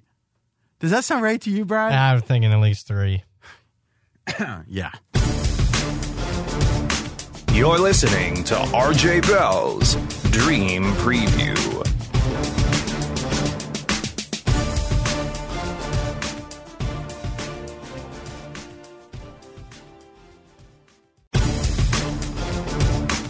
Now back to RJ Bell's Dream Preview. Next game Jets. Oh, here we are on the teaser. Washington.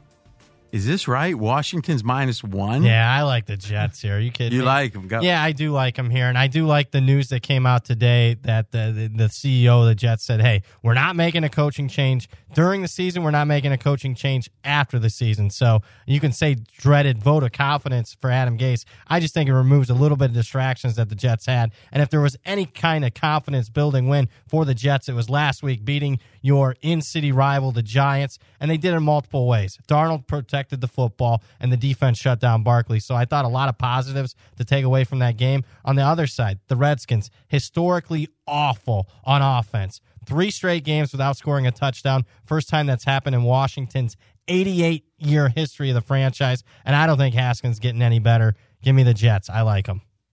That's an interesting question. Is uh, Mackenzie pull up QBR? Let's look at Haskins over the cor- course of his full games. Let's see if we're seeing any trend line. All right, for sure. Thank you. I, I got it right here. Oh, you got all his games? Yes. Excellent. Go ahead. Yeah. So at New York Giants, uh, QBR 16 and a half.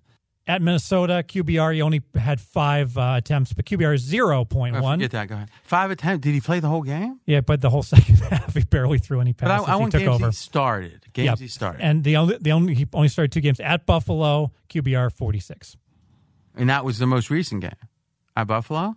Yes. So, what do we think of that? And, and then they had a bye. They did. I mean, if, he, if they're ever going to be able to script some plays, Yeah. But who's scripting those plays, RJ? You lost your offensive no, I agree. I agree. But I think the base. I mean, listen, I was preaching that. It just feels. I mean, these are professional coaches, Yeah. right? They're not good professional coaches on offense. I don't think, but it just feels like if there was any game this year. ha- mm-hmm. If I had to say, so he's, he started two. Yeah. Let's say he starts the rest of the game. So that would be nine in theory. There's seven left. If you would give me uh, eight to one odds, right? Nine four one. What game does he have the highest QBR? I would take this game. Jets low competition, you know, weak competition, obviously, right? Well, I don't know about that because it's the Jets' offense that's the problem, not their defense. Well, I, I thought we kept saying, hold on now. Remember the pitch was, well, wait a minute. How good were the Jets? We thought in week one. And then I said, and now Darnold's no worse than, and now they're they went from being like 21 to 30. You're like, their defense, it's, uh, uh, Mosley's gone, right? Yes. So what you just said is not true. Well, the the matchup for the Jets, oh, now now we're getting into the matchup. but the matchup really matters here. well, right? but but what I'm saying is what you just said is wrong. Correct? The Jets' defense is not good. I agree with that. All right. But amazingly, their Football Outsiders defensive number, they're number 11. Okay. Well, they were 11 when you were saying how bad they were a couple weeks Yes. ago. So you were They're- wrong at some yeah. point. And they're not. The Jets' defense is not good. We agree. I don't know. Now you're telling me they're 11. I'm just going back. Listen, I can't figure out then what was the Jets high? What was the Jets coming in to the season? Seven and a half wins, slightly below average team. Okay. If they, right now, where are they ranked in your power rankings? They're ranked number 29, eight and a half points worse than the average team. 29. And they were like 18 or Yeah, 19. yes. Okay. What has caused that 10 slot move? You know what? I, here's what I'm going to do. I want to look leisurely, or some would say leisurely, but they'd be wrong, at Haskins' trend, trend line, and I want to look at Darnold's trend line I'm thinking of pressing the button. I'm thinking of taking Washington. But I won't decide till our best bets at the very, or, or till we finalize the best bets. I'll decide yes or no. Fez, matchups. Yeah, I like the Jets because of the matchup. You like the Jets? I do. So you guys have a crossfire here. no, Brad oh, I like likes the the Jets Oh, also. oh, Yeah. you're both on the Jets. Yeah, I'm thinking of Washington. All right, go ahead. Okay, so Washington under their interim head coach Callahan, he's an old school guy. He says we're going to emphasize the run. Yeah, this is like a month old Right. So six weeks. So so three weeks have gone by here. Washington has been blown out three straight games. They've lost by nine or more points. Yet Washington has so read the scores. All right. So Washington lost to the 49ers in that monsoon game nine nothing. Mm-hmm. They lost at Minnesota nineteen to nine. Okay, now that's an overperformance, Yes. right? And they did cover the nine and a half in a lot of spots. So they're 2 0 against the spread, these horrible games you're talking about. Go ahead. Yes, and they lost to the Bills twenty four to 9 Mm-hmm. Now, in those three games that they did get blown out in, they were they they got They comfortably cover beat. they cover 24 9. What they covered that one too, didn't they? No, What was the line? it was minus. Uh, was that minus eleven? like 10, 10 and a half, uh, depending on because Hask it was nine and a half. Haskins got it. Yeah, that's right. Starter Went up- then went to 10 Went to and ten and a half. half. That's right. Oh god, that was one of our winners. Yeah, yes. All right, I remember. Okay, so in those games, Washington has 14 more rushes than passes. So if they're running the ball more when they're losing by double digits, clearly we would expect them to continue to run the ball. But the problem is, what's the one thing the Jets do the best? Stop the run. Jets are giving up 3.0 yards per rush. That's number one in the NFL, RJ. Okay, I like that. I like that. Now, just for the sake of the completionists out there, what is the Football Outsiders for Rush D? Jets are number two. Okay, that's good. That is interesting. Okay, maybe I'm being a little contrarian here, shifting gears. The more I look at this, I love the handicap. Kudos, Fez, on the matchup. Washington wants to run. Jets are, you know, if they're good at anything, it's stopping the run. We're seeing that yards per uh, attempt rush, and then also football outsiders. So the question becomes it's a buy. Haskins maybe trending up a little bit over passing yards for Haskins. What do you think?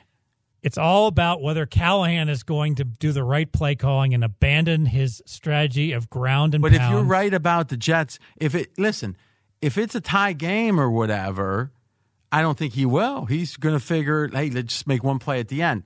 But you guys think the Jets are going to get up, Ah, you know, that's Yeah. a good point. right? So if Yeah. you like the Jets here, doesn't Haskins overpassing yards kind of fit? 'Cause Yeah. it, it gets it, it gets Callahan out of his game. Makes sense. It's off a bye. And and one of his two games was played in the monsoon against the 49ers when no one could pass. So Mm-hmm. So what do you guess the total is going to be? 150. Okay, well, we lost to Lamar Jackson. The MVP couldn't get over. in a game that they far exceeded Yeah, I expectations. mean, Jesus. All right, I'm firing. Back. This is going to be my prop of the week. What's my buy price limit? You think, Fez? 155. All right, buy price up to 155 over yardage. Haskins against the Jets. Last thing on this game, let's talk motivation. What's the motivation for the Jets? Meaning, on one hand, it feels like the Atlanta situation, though it's not exactly with the big upset. It's it's it's it's winning a vital game, right? A game that almost saves the season, not in a good way, but I guess saves the jobs. Yeah. But do you, are you flat the next day mm. game, or is it like let's go? Because to me, I'd like the database to tell us if the coach is on the hot seat or not. right? Because Yeah. you could objectively measure that, just use odds or whatever. And because to me, I think the fact that I think Quinn's out pretty much out the door makes him give up. The fact that they're fighting here, like to me, the one team I think after a big win late in the year with a bad record that keeps fighting is a team fighting for their coach's job. If you're already out the door, why fight, Quinn? Or if you're a Tomlin or someone, not that he's in this spot, and your job's secure, eh, maybe you don't fight as much. This feels like a fighting time. Yeah. Good. That's good for the Jets, right? Yep. What do you think? Absolutely. And Darnold just came out and said, you know, we can still make the playoffs. playoffs. they did a projection. The Jets have, I believe, a 0.1% chance to make the playoffs. But the mere fact that he said it, I think, is a positive. Buffalo, the Bills minus six. Minus six just got beat by Baker Mayfield. Like Miami in this game, it is all about Miami being undervalued. 5 and 0 against the spread with Fitz playing. And while Fitz has been Since on he the- came back. since he came back. Yes, thank you. Since he came back, if you only look at the time in the Washington game, starting when Fitzpatrick came back into the game, Miami has outscored their opponents by two points. Think about this. This was my worst rated team. They're outscoring their opponents over for more than a month, over that four and a half games. And Fitz has been a top 10 quarterback the last five weeks. We just read Darnold's numbers. Oh my goodness, they look good. Well, look at Fitz's QBRs 76, 70, 80, 60, and his worst game, 43. So Fitz is clearly moving the offense and doing well. Miami also outplayed Buffalo in a 21 31 loss. That's the game. Remember, amazingly, Miami was catching 17 points in. Miami won the yardage by 75 yards. They won the first downs by seven. And talking about a misleading final. Last score of the game, Miami's down three. They try an onside kick. Yeah. Buffalo runs Turns it in it for a touchdown. Yep. for a touchdown. Now turn it around. Let's talk Buffalo a little bit. Six and three, but a schedule of cupcakes. You know what? You don't have to do like a really complex strength of schedule analysis to realize how fortunate Buffalo has been on the schedule because there's five teams in the NFL that are clearly, by anyone's metrics, the five worst teams in the NFL. The two New York teams, Miami, Washington, and Cincinnati. Buffalo has played all five of them. They're five and zero against the rest of the league, one and three. And those five teams that they've beaten, combined record of 12 and 44 for the Bills. And let, let me ask you this, and I hate to put you on the spot here. But if you just looked at Miami, forget about the first four months, the whole tanking theories that you had and other people had about Miami. You just looked at their last five games and you thought, where would you stack rank Miami last five games? If that's all you saw with Miami this year, where would they be in your power ratings? Just that Miami team. they would be right with Denver and Arizona, like four points worse than an average team.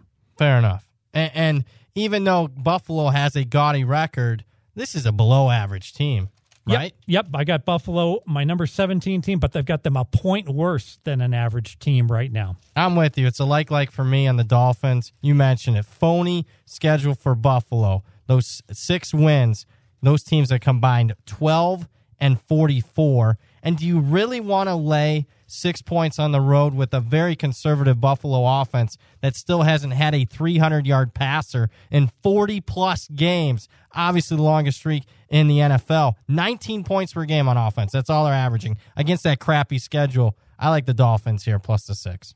Your power ra- pure power ratings. What do we got? Pure Power Ratings actually made this game six, but I, I got to tell you, RJ, I uh, think Can we just answer the question? six. Six. Because what I'm worried about, what would this line have been two weeks ago? Well, we know three weeks ago the line was 17 in Buffalo. Mm-hmm. So three weeks ago, it would have been 11 in Miami. So a five point adjustment. Buffalo's been downgraded, what, probably two points, point and a half during that time? Yes. So it's really not that much of a down or upgrade for Miami, which is my concern, right? Is are we late Yeah. to the party? Does the matchup, the fact that Buffalo played so poorly or flipping it over, Miami played so well as a 17 point dog, was that something that felt like a matchup? Is that repeatable? Do we do we look at that first game and say that portends well? That's a great question. I don't have an answer for that. I mean, you would have to think so, right? Because Buffalo is such a limited team. That's the thing. When you got a, a team that's multiple on offense or defense, like the Pats, matchup that you know they tend to set the matchup, right? But Buffalo's going to play one way, especially on offense, and the Bills seem to do pretty well against it, right? I mean, I think the matchup's a big part of this. I think Miami's underrated, still a little. I think they're motivated. I think when they lose their first game, there's going to be a flat spot after that because it's like, well, they're out of the race for number one. They're not making the mm. playoffs. But now there's a sense of they're feeling their oats. But I think maybe the biggest factor here is the fact that against Buffalo, Miami overperformed to such a degree that we got to think the matchup was part of it. I think we have to think that because Miami just took it to Buffalo and easily could have won that game straight up. And you might say, well, RJ, couldn't you say on the other side that Buffalo is not going to look past Miami? Buffalo just lost to the Browns. They're not looking past anyone. So I don't think that adds anything. Mm-hmm. I think it just gives Buffalo confidence. And I also think it just speaks to what's on the field. So I'm going to add in a like there myself. I like Miami. Next game Houston, Baltimore. Through, four. Baltimore, four. So home field for Baltimore, three and a half. Yes. So we're saying Houston's only a half point worse than Baltimore. Go. Yeah, so power ratings, I got Houston at a three. I've got Baltimore at a five. So that makes the line two on a neutral with the home field, five and a half for Baltimore. Having said all that, I'm going against my power rating, something I never, oh, I rarely do, and I'm going to like Houston. Baltimore, three straight huge efforts. The win at Seattle by 14, by 17 against the Super Bowl champs. I expected a letdown against the Bengals. I could not have been more wrong as they destroy the Bengals. However, the spot here I think is really good for a Houston team. Let's face it, Houston just does not typically get blown out. Houston's coming in off of a bye. They played great in London. Let me emphasize how great they played. Jacksonville has been really good in London. Jacksonville's 3 and 1 their last four games in London before they played Houston. And Jacksonville was a dog in all four of those games. They won three of them. They're against the spread margin was 11 and a half, and Houston beat them 26 to three, despite Houston never having been to London before. So I think that you could easily interpret that as the buy sign blinking on this Houston team getting better with such a um, unexpected good result. I do know this: Houston has three losses this year. They're all by one score. Last year, Houston had five losses during the regular season. All of those were by one score. If Houston doesn't lose games by more than seven points, now Houston catching four, four and a half, Houston looks attractive. I like Houston. Yeah, Deshaun Watson hasn't lost a game by more than seven since high school. Wow, that's a great trend. So maybe, just maybe, if you tease plus four and a half to plus ten and a half, Well, someone's doing my homework for could me. this possibly be a spot that he hasn't lost a game by more than a touchdown since high school? Perhaps you could say, hmm, maybe it doesn't have to go through three. What do you think? Well, I like your logic here. And obviously, when something has to happen that hasn't happened since Wow. high school, uh, and I think it's, it speaks to the fact that Houston has gotten down in games, and we've watched Watson, and he absolutely has the ability to bring his team back should they get down the double digits. I like it, RJ.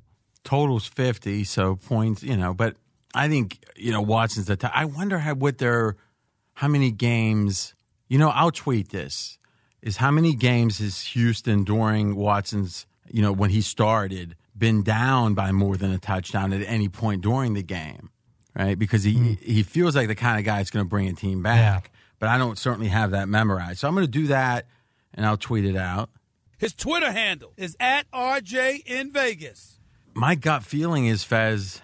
I think Baltimore was flat last week. Hmm. I'm just thinking they're so much better than Cincinnati. Cincinnati is so bad. How do we know they weren't flat? Right? If I'm playing, it's one. If I'm arm wrestling someone, I'm better than, stronger than, but by a little bit.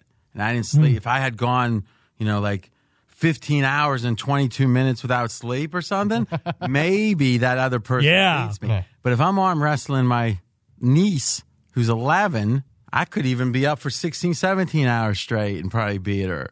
I also think Harbaugh got a. It's like he's got a new car.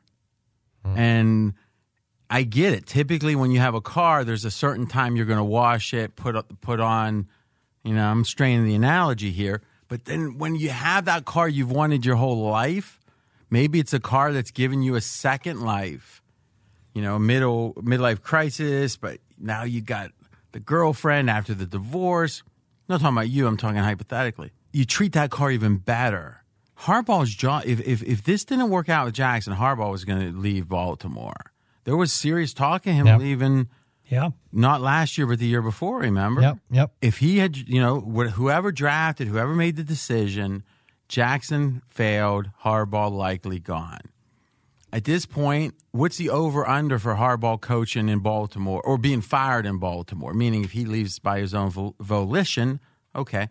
I'd say the over under seven and a half years. Yeah, because you got to expect Lamar Jackson is going to mm-hmm. be Yeah. a franchise quarterback for at least five years to come, unless he gets hurt, right? Yeah, or more. I mean, how many 27 year olds Yeah. start dropping off? Yeah. The theory is he keeps, if he keeps working as hard as he has, he keeps improving his passing incrementally, runs less every year. I've been wrong about Jackson, so I, I'm not necessarily predicting with a lot of confidence. But what I'm saying is, I think this is a rare situation that Baltimore, and plus, this this could be for the number two seed. You really think Baltimore's going to be flat with the number two seed on the? I mean, who's compet- Who's the favorite to get the number two seed right now? It's Baltimore. Baltimore. These, if the playoffs ended today, this is the two and three seeds with Baltimore Okay. being the two seed. But if Baltimore loses this game, Ooh. they they lose the tiebreaker. Yep. And they already lose the tiebreaker to Kansas City. So this is a huge game. I mean, this is a huge game for both teams. But it seems like a big chunk of your motivation or the handicap is motivation. I should say energy, not so much So you think motivation. you think the energy. Bengals wore them down, I think it was and now they're two home. games before and now they're home. Where was the Bengals game? Cincinnati. Not much of a trip, right? Not much of a trip. Yeah. Huh. The only thing is that god darn Watson. Like he's not, but it's four, right? Is it four or four and a half? What's the market say right now? 4.15. There's some four and a halves. And I'm only laying four, huh? Three hundred. All right. Here's my thinking. O'Brien sucks. If we know for sure, do you agree? I'd say he's average. I think you're being harsh on him. He's average. And how how good would you say is Harbaugh? Way above average, right? Wait, uh, yeah, number five. All right. So to me, O'Brien off of London, we had no idea what he. I mean, let's not forget you were explaining how great Jacksonville's spot was. you love Jacksonville in that game. So literally, you're taking a team now with Minshew at quarterback that was a one point dog on a neutral. Close to one point favorite. All right, one point favorite. Now, this is interesting. Let's extrapolate here. Now, how much better? yeah, right, right. You see it? Uh oh. Uh oh. You see it? Yeah. Yeah. Yeah. So how much better is Nick Foles than Minshew? Two and a half. All right, so that means they would have been a, a three and a half point, let's say a three point favorite against Houston, right? Yeah. Now that means that somehow, some way, Jacksonville would be about pick'em versus Baltimore in Baltimore. Doesn't seem right, does it? what alternative reality is Baltimore being compared to Jacksonville? That's what I'm saying. So we either were very now I get it.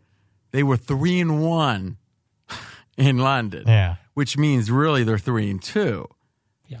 Which means now that they've lost, they're three and three. Yep. Actually, three and four now. I think. Yes. too. So that Lon- that massive London home field, let's not forget about that because I saw a jersey once when I flipped past it at eight thirty. I think I saw a Jags jersey. Yeah. Or it could have been the usher. I'm yeah, not sure. Yeah, Mark Brunell jersey. Yeah, I know. Yeah, that's pretty good. So Fez, I hear you with the whole, but the line's not seven. The line's four. Well, actually, it's four. I'm guessing if we look closely, when you said 0.15, it's more like 0.3 because you knew what I was doing. I'm just guessing. I can't even see it that far. No, it's it's it's Mm. it's like four point oh eight. There's a couple Ah! Vegas shops that got four and a half. That's it. So, Brad, who'd you have in this? I had a force like on Houston. Okay, then. No, Yeah. so force means I. Yeah, you got me. All right. Any closing thoughts? None. No, no. Did you want the money now? no, no, no. I just think I have a 10% R- ROI. That's all. Just 60 smacks. Next game San Fran, Arizona. Oh, this, how freaking tough's this schedule? Colin's still talking about how good Arizona is. Win a freaking game. 11, 11 now. San Fran at home.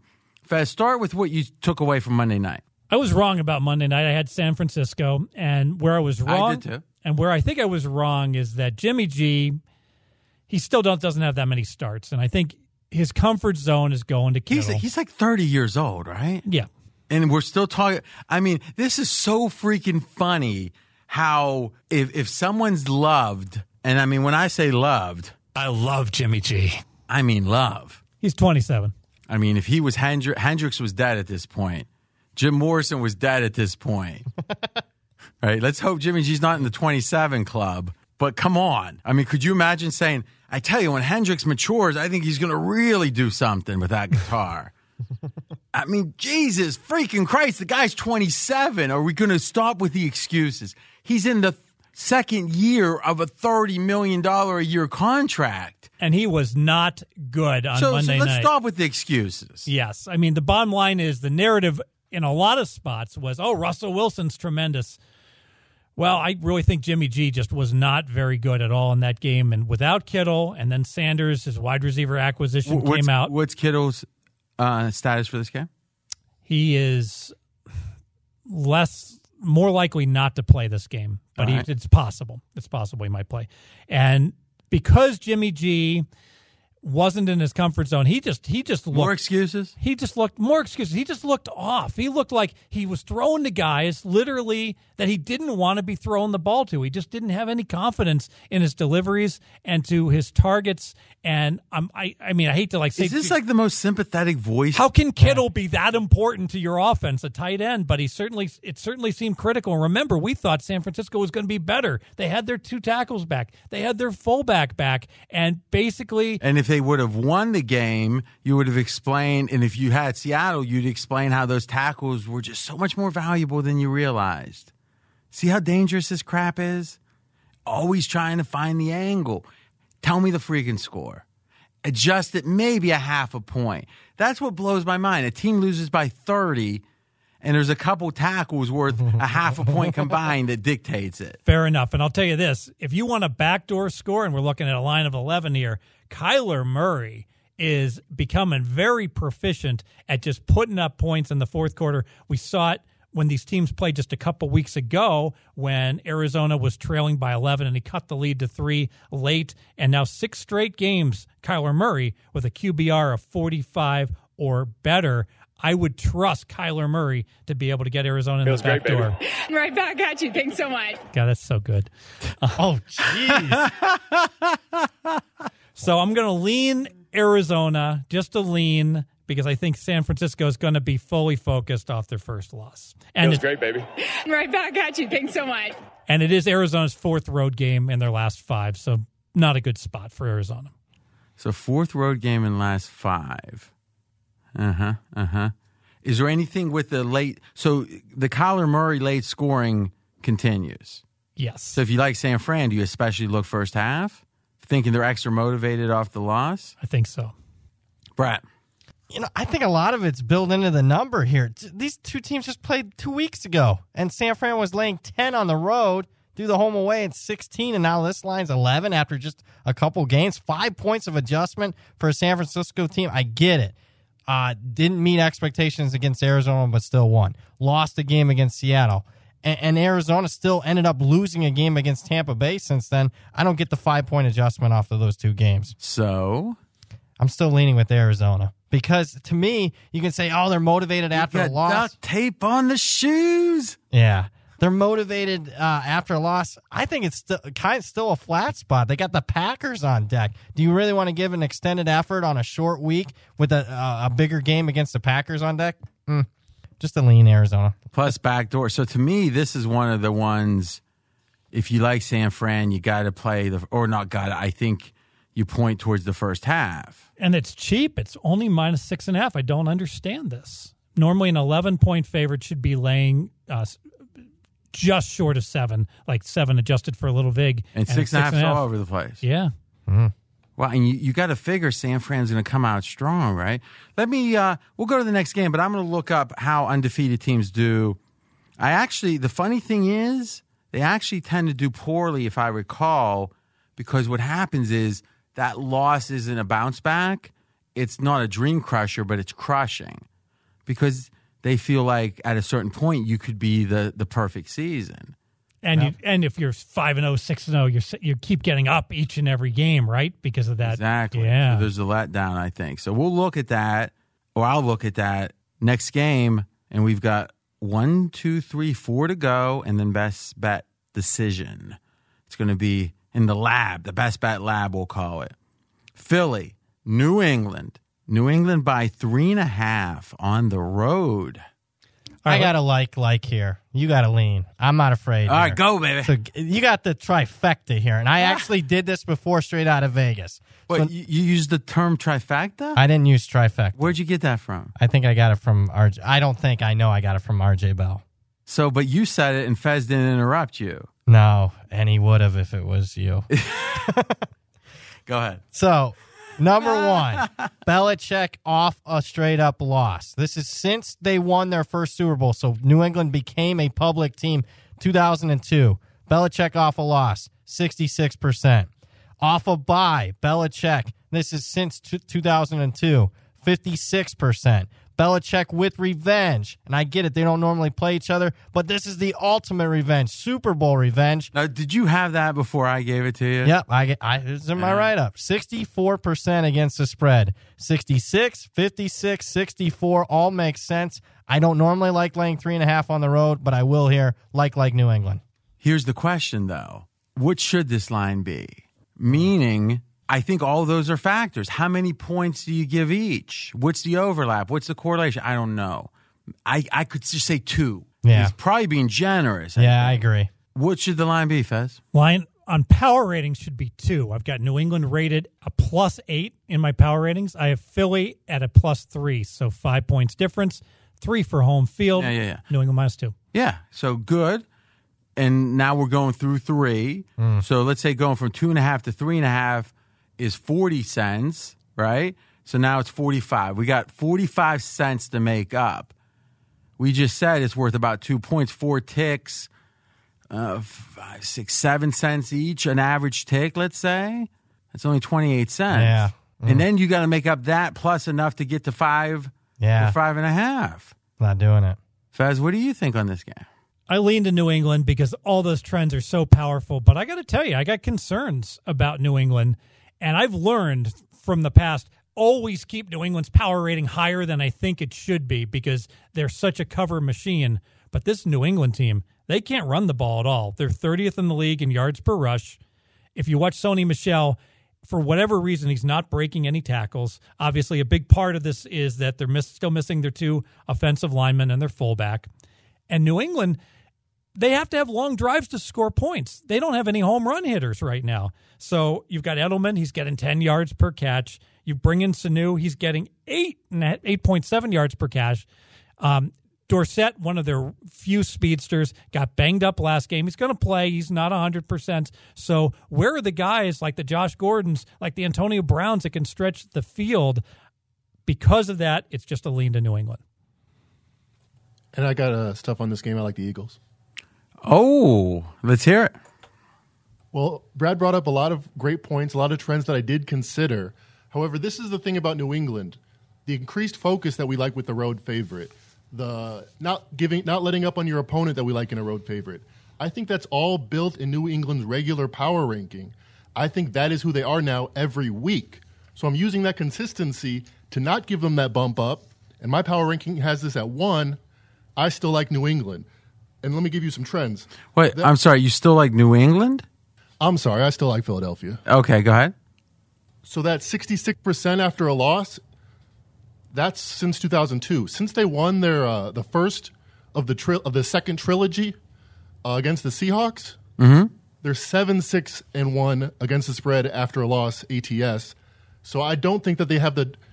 It's built into their power rankings how focused and consistent they are. I don't think they have that extra bump up. Their talent isn't any better, but they're just more focused every game, and I think that's why they're so successful. And ironically, that's why I don't think they'll be more successful than their numbers suggest to this point. in a way you're coming at it this uh, in the same way I am, which is this is built in. I am not g- going to necessarily try to figure out because I don't think seven and six tells you enough to know. But w- when you have a really strong tr- trend like that over 13 games, especially considering Belichick's ATS record is better than that in just every other, you know, the non off of a loss is going to be better than the seven Yeah. and six record, right? Uh, percentage wise, how's Philly's health? Philly is getting healthy on the defense, but they're not healthy on the offense. They've had some setbacks. So, wide receiver DeSean Jackson, their speed burner, he came back up, abdominal tear. He's out for the year. And another one of their wide receivers, Jeffery, who had come back and was 100%, he is questionable. He got injured again. Their tackle, Jason Peters, is still questionable. So Philly's defense, market improvement. They got Jurgen back on the defensive line, but on offense, still problems. All right. Okay, I've got this now. Check this out. Any team starts the NFL season 4 and 0 or better. 4 and 0 quarter of the season. You have all those quarter of the season type articles. Then you lose. What happens the next game? 32 this is 30 plus years. 32 winners, 51 losers, two pushes. That's 38.6%. So San Francisco better 4 0 or better, lost. Now 32, 51, and 2. I'm going to put one little caveat on it. I'm going to say so the line in the game was less than a touchdown, right? I'm going to see if it was a close game. Oh, that's interesting. There's two things we can look at. We can look at if the line was close and you lost, does it affect things? Or if the game itself was less than one score, is it even more of a heartbreaker? If you get blown out. So I'm going to look that up as we continue. Cincy, Oakland. Let's go with Essler. So Uncle Dave, this dude's winning. We should just auto have whatever his pick is. Let's listen. Uncle Dave.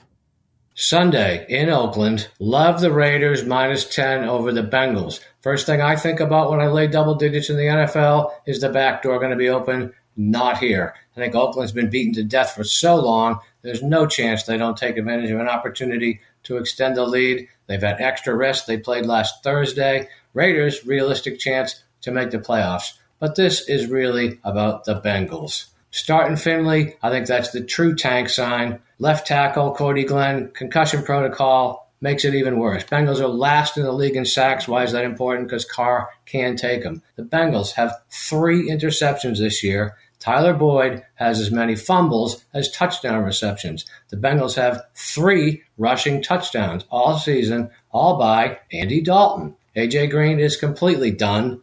The total's going up in spite of more tickets on the under. I cannot think they're expecting the Bengals to contribute to that. I love the Raiders minus 10 over Cincinnati. The Raiders. Uncle Dave. By the way, Twitter, you can follow him it's Dave underscore Essler, E S S L E R. So Raiders are 10 and a half. Fez, what's your power rating say? Power ratings make Cincinnati minus 10 and a half, Oakland minus one and a half, home field three, Raiders minus 11 and a half. Power ratings lean Oakland. What do you got? I lean Oakland. And I can make the case. We've been talking about this forever, right? Oh, bad spot for Oakland. Accumulation of that 21,000 frequent flyer miles where they've been going all over the country, all over the world, really. Well, now Oakland's finally been home, and this is their third straight home game. And Oakland has 10 days to prepare. So any jet lag, any fatigue is long gone from this team. Hey, real quick, Brad, I'm sorry to interrupt. Will you look up post Baltimore this year? Okay.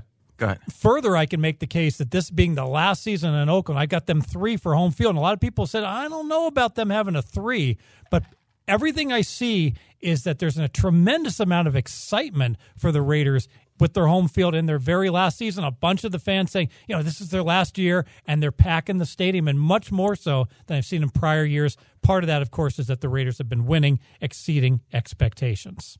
Mackenzie, go to 538.com and tell me the Raiders' playoff chances, please? For sure. I think I heard the Ringer guy say they're over 50%. To me, I can't. Were the Raiders even f- favored by more? They were what, two against Detroit, right? You got up to three, or did it? I don't even remember. Yeah, it hit three. Did it? It did. So they pushed? Yeah, and the closer. But it was one of those two, Yeah. two and a half all week long, right? One five. Oh, go ahead. I'm sorry, we're looking at 39% for the Raiders according to 538. To make the playoffs. Thank you. Mackenzie, go ahead. One five and one after the Ravens. Against- Minus eight point seven points per game against the spread. I know what you're getting at. Well, yeah. I think I think Bengals are beat up. And pursuant to that, look at what happened at the end of the Raven game. I don't know if I've seen this before. You know how many carries Joe Mixon got for the Bengals? Nah.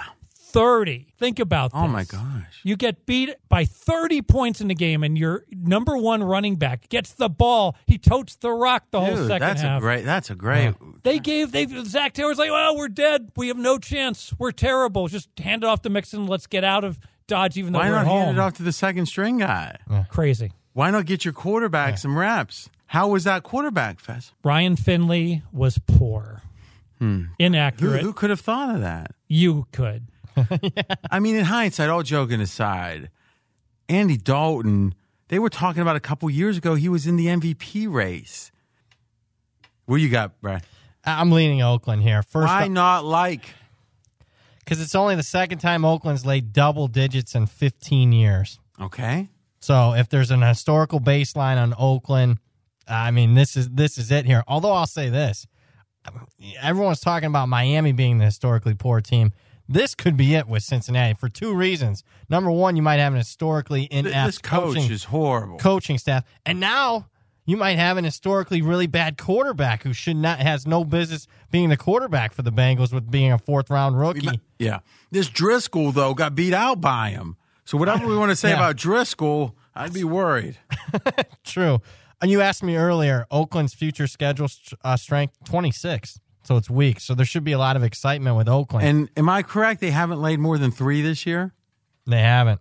So to me, if you play a couple of games you're supposed to win big, maybe you end up uh, getting lax. I'm going to make a like on the Raiders because you know what we know about Gruden? He likes attention. You know how I smell weakness and press the green button? Weakest coach maybe in football over there. You don't think Gruden's got a couple of trick mm-hmm. play? Mm-hmm. You don't think he's going to do a few things that they can p- talk about on Sports Center? Yeah. Mm-hmm. Hmm. And you don't think? I mean, let's say they score that touchdown in the middle of the fourth to get up twenty eight. Is that is it going to be like, or is the crowd going to be going nuts? Gruden's going to be jumping on people. Yeah. I mean, I don't know if you if you're ever going to see a team with more motivation for margin in the NFL. They're not tired. Ravens, we just said one cover out of seven games after the Ravens. Yep. One five, one five and one. Yep. They're beat up, and now they got to travel all the way across the country. I mean, this is like a dream spot. And your power ratings say we're not paying a premium. Exactly. And I love this injury report from Rotoworld on AJ Green. So AJ Green, Bengals are hopeful he'd play against Baltimore. Didn't quite make it. So uh, we do we expect him back this week? I don't know if we ever expect him back. Rotoworld quote: AJ Green did not practice Wednesday. We will update you when AJ Green returns, if he returns. What's amazing is he's getting how much is he getting paid this year? I mean, like this is literally like, do you want to work? Nah, okay. Here's Yeah. your three million dollar check. Yep.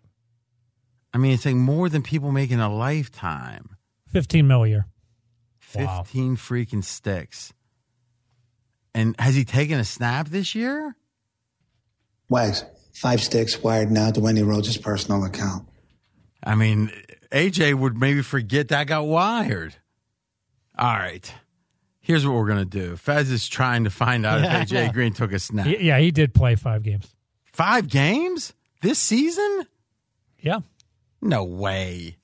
Can I green button you on that? Uh, Uh oh, I pulled up the wrong year. You know something? Let's keep control room.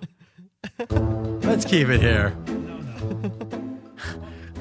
So let's describe this.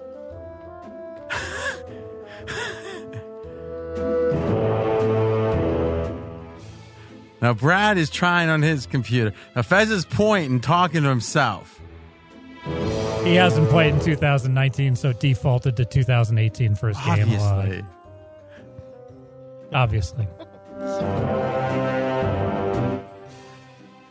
Uh, We're gonna we're gonna let Fez take a spritz. what is he? I mean, you've had like seven Mountain Dews. I don't think that's gonna help Look at all the empty cans. Yeah, I mean the dead soldiers, as they're called. Never I heard haven't that. heard that in a while. Ah, We're going to take a commercial, only one. Then we're going to have two games Chicago Rams, big game, KC Chargers, big game. So Sunday night, right? Sunday night? Yep. Yep. Monday night. And then the best bet face off. Fez, I'm thinking he's discombobulated, so we'll get the picks we want. Back in a minute. Bet DSI, what makes them good? What makes them worthy to try out? 20 years paying winners, multiple review sites top rated, also fast payouts, also all the sports, NFL obviously, college obviously, but NBA, Christmas is coming up, college basketball over Thanksgiving, over the holidays, those tournaments, playoffs, in game betting, props. Fez had a couple of props. I had a prop. We also talked about in game betting, where if this happens, look to do that in game. BetDSI.com has it all, and you get that 100% bonus match effectively on your first deposit, effectively paying you, compensating you to try them out. BetDSI.com promo code BELL101. And finally, we've got college football fans on the NFL pod. Do you need to brush up on your football knowledge? Then enroll in the Dos Equis College Football Football College. You'll learn from brilliant football minds like Jay Cutler, Martellus Bennett, Katie Nolan, and John Bacon. The dude wrote a book about college football. You will have an edge in every argument you have this season. You could even enter for a chance to win tickets to the 2020 College Football Playoff National Championship. So be the first in your family to earn a football watching certificate from a beer school. Enroll in Dos Equis College Football College at dosequis.com slash edu. Dos Equis, keep it interessante. Dos Equis beer brands enjoy Dos Equis responsibly imported by Cervezas Mexicanas. White Plains, New York, copyright 2019. Dos Equis beer brands. No purchase necessary. 50 U.S. states plus DC, 21 or older. Enter by 12 2019. Rules available at dosequis.com slash edu. Let's giddy up. Rams at home, favored by six and a half. Six and a half against the Chicago Bears. The Hitman, how's he doing in the circa? He was one game back last week. Hold on. Well, I'll that's why I'm the- referencing it. Fezzy Wezzy, what do you got? All right, let's go power ratings. Power ratings make the game on a neutral Rams Hey, let me let me help you with this. What what what is the line based on your power ratings? seven. Line should be seven based on my power ratings. Six and a half is the current number. That's right. So slight lean power rating say towards the Rams, but I'm going to go ahead and pass this game. You know, I got to tell you, RJ, I don't want any part of either one of these two teams. I know I don't want the Bears. If you look at that Bears offense, wow, they're that offense has been totally underperforming, but I can make the case that on the scoreboard it's better than it really has been. Think about that Saints game where the Bears returned a kickoff to So start you're saying the the, truth is even worse. The truth is even worse. Against Philly, they didn't the Bears didn't move the ball at all against Philly, but somehow they got 14 points because the two times they managed to get into the red zone, they got touchdowns. All right, so the truth is worse. Yes. Chicago offense. What else? Awful. Uh, Rams offense is also having serious issues, and now they got cluster O line injuries.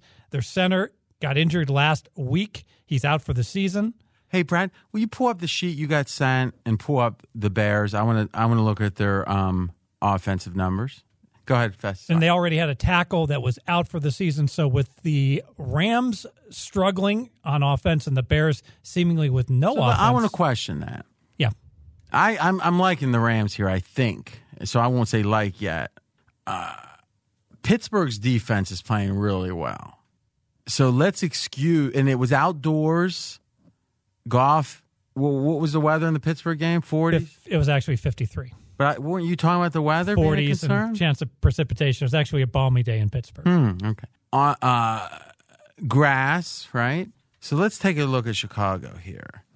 My my only thinking is that the Bears' problems are, like you said, even worse than they seem. And I think the Rams, if you just looked at three games, if you say the Ramsey trade was a stake in the ground, what has happened in those three games? Dominated Atlanta, right? Handled, yep, handled the Bengals in London.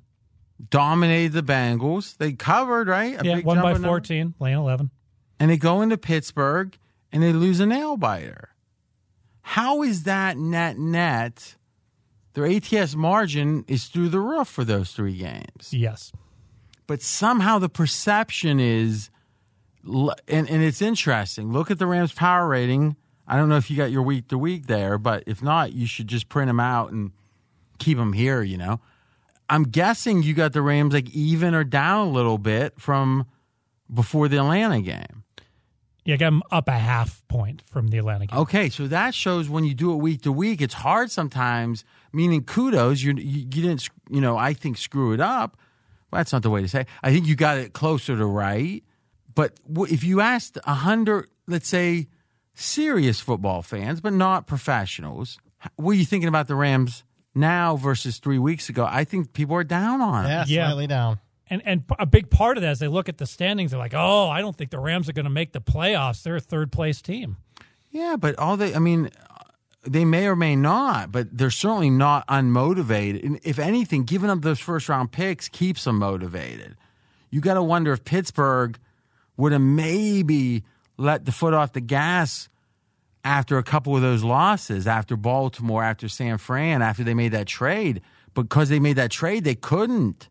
It would have been embarrassing. Imagine the conversation about Fitzpatrick if, if the Steelers, you know, had only won, let's say, one game since the trade. So I think the 49ers have burned the boats. Or sorry, check that. The Rams have burned or burnt the boats. That's the old armies. They land and say, we're not going back. We're burning. We're either going to take over this country or we're done. All right? I'm worried about backing the Rams here because their offensive line is compromised. It's not one, not two, it's three offensive linemen for them.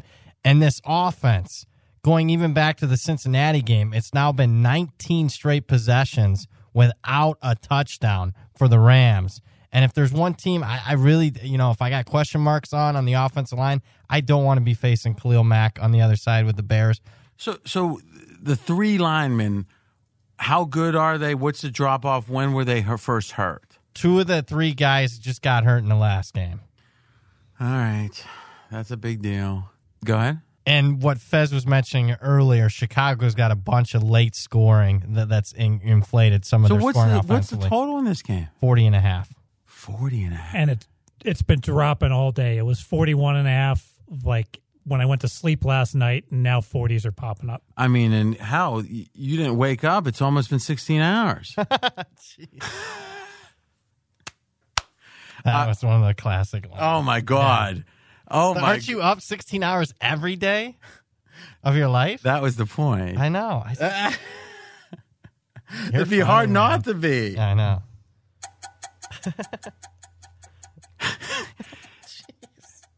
So this is in Chicago, right? Yeah. No, it's no, in I'm LA. sorry. Oh, Yeah. okay. The game last year was in Chicago. I was yeah, that's thinking what about I was that. saying. Is how? So I mean, how much do we look at? La- I mean, really, the game in Chicago. This is just to remind everyone you've been up for a while. We'll just keep it. No, is that was the the debunking? I mean, if if you go back and read the press entering that Chicago game, boy genius, you know, next generation. I mean, Colin said it on today's show, you know, Wednesday. It was like it wasn't but 10 games ago that everyone was trying to emulate the Rams. Yep. And now, if we did a draft of teams to win a title in the next seven years, which in theory, Goff would still be in his prime, in theory, uh, I mean, Cooper, I mean, most of the players, I mean, Donald, I guess, would be at the edge of his prime, but gimpy knees. Eh, I mean, where's the Rams go in that draft? I mean, the Rams go top 10? No. Too much money for Gurley, too much money for Goff. You nailed Yeah. that. You talked about that rookie deal being a bargain for Goff, and now Goff's getting worse, and that deal just got terrible. And the question is, it's all it's like guaranteed. It's like what is it, one thirty, and it's like one twelve guaranteed or something. Mm-hmm. You can't even get out of it. Like, how do you let him go? I mean, he literally might be a backup, and you're going to have to keep it because why cut him? Yep. Right? You got to mm-hmm. pay for a backup. Just don't, you know, paying forty mil. And I'll tell you this: the way quarterbacks now are coming in, I don't think it's coincidence that six rounders are competent and every first round pick is competent to some. I mean, who's the you know least competent? Rosen. And again, I still don't know Yeah, what bad- Rosen is, but he's an exception. And they got dealt a bad hand. Yeah. Yeah. Two bad hands. Are you really chewing ice right into the mic? That's you, by the way. Yeah, that is. That is Fezzik. Yeah. For those listening. Yeah. For those listening. Yeah. Sorry. Well, I just know they really get on you on it. Oh, well, yeah. I get it. But, I mean, who's better, right? It, it, it- I'm an anti Darnold guy. Is Goff really that much better? I don't think so. I got him half a point better right now. Is he better than, I mean, how much better is Baker, you know, Goff than Baker Mayfield? I've got him decimal points apart.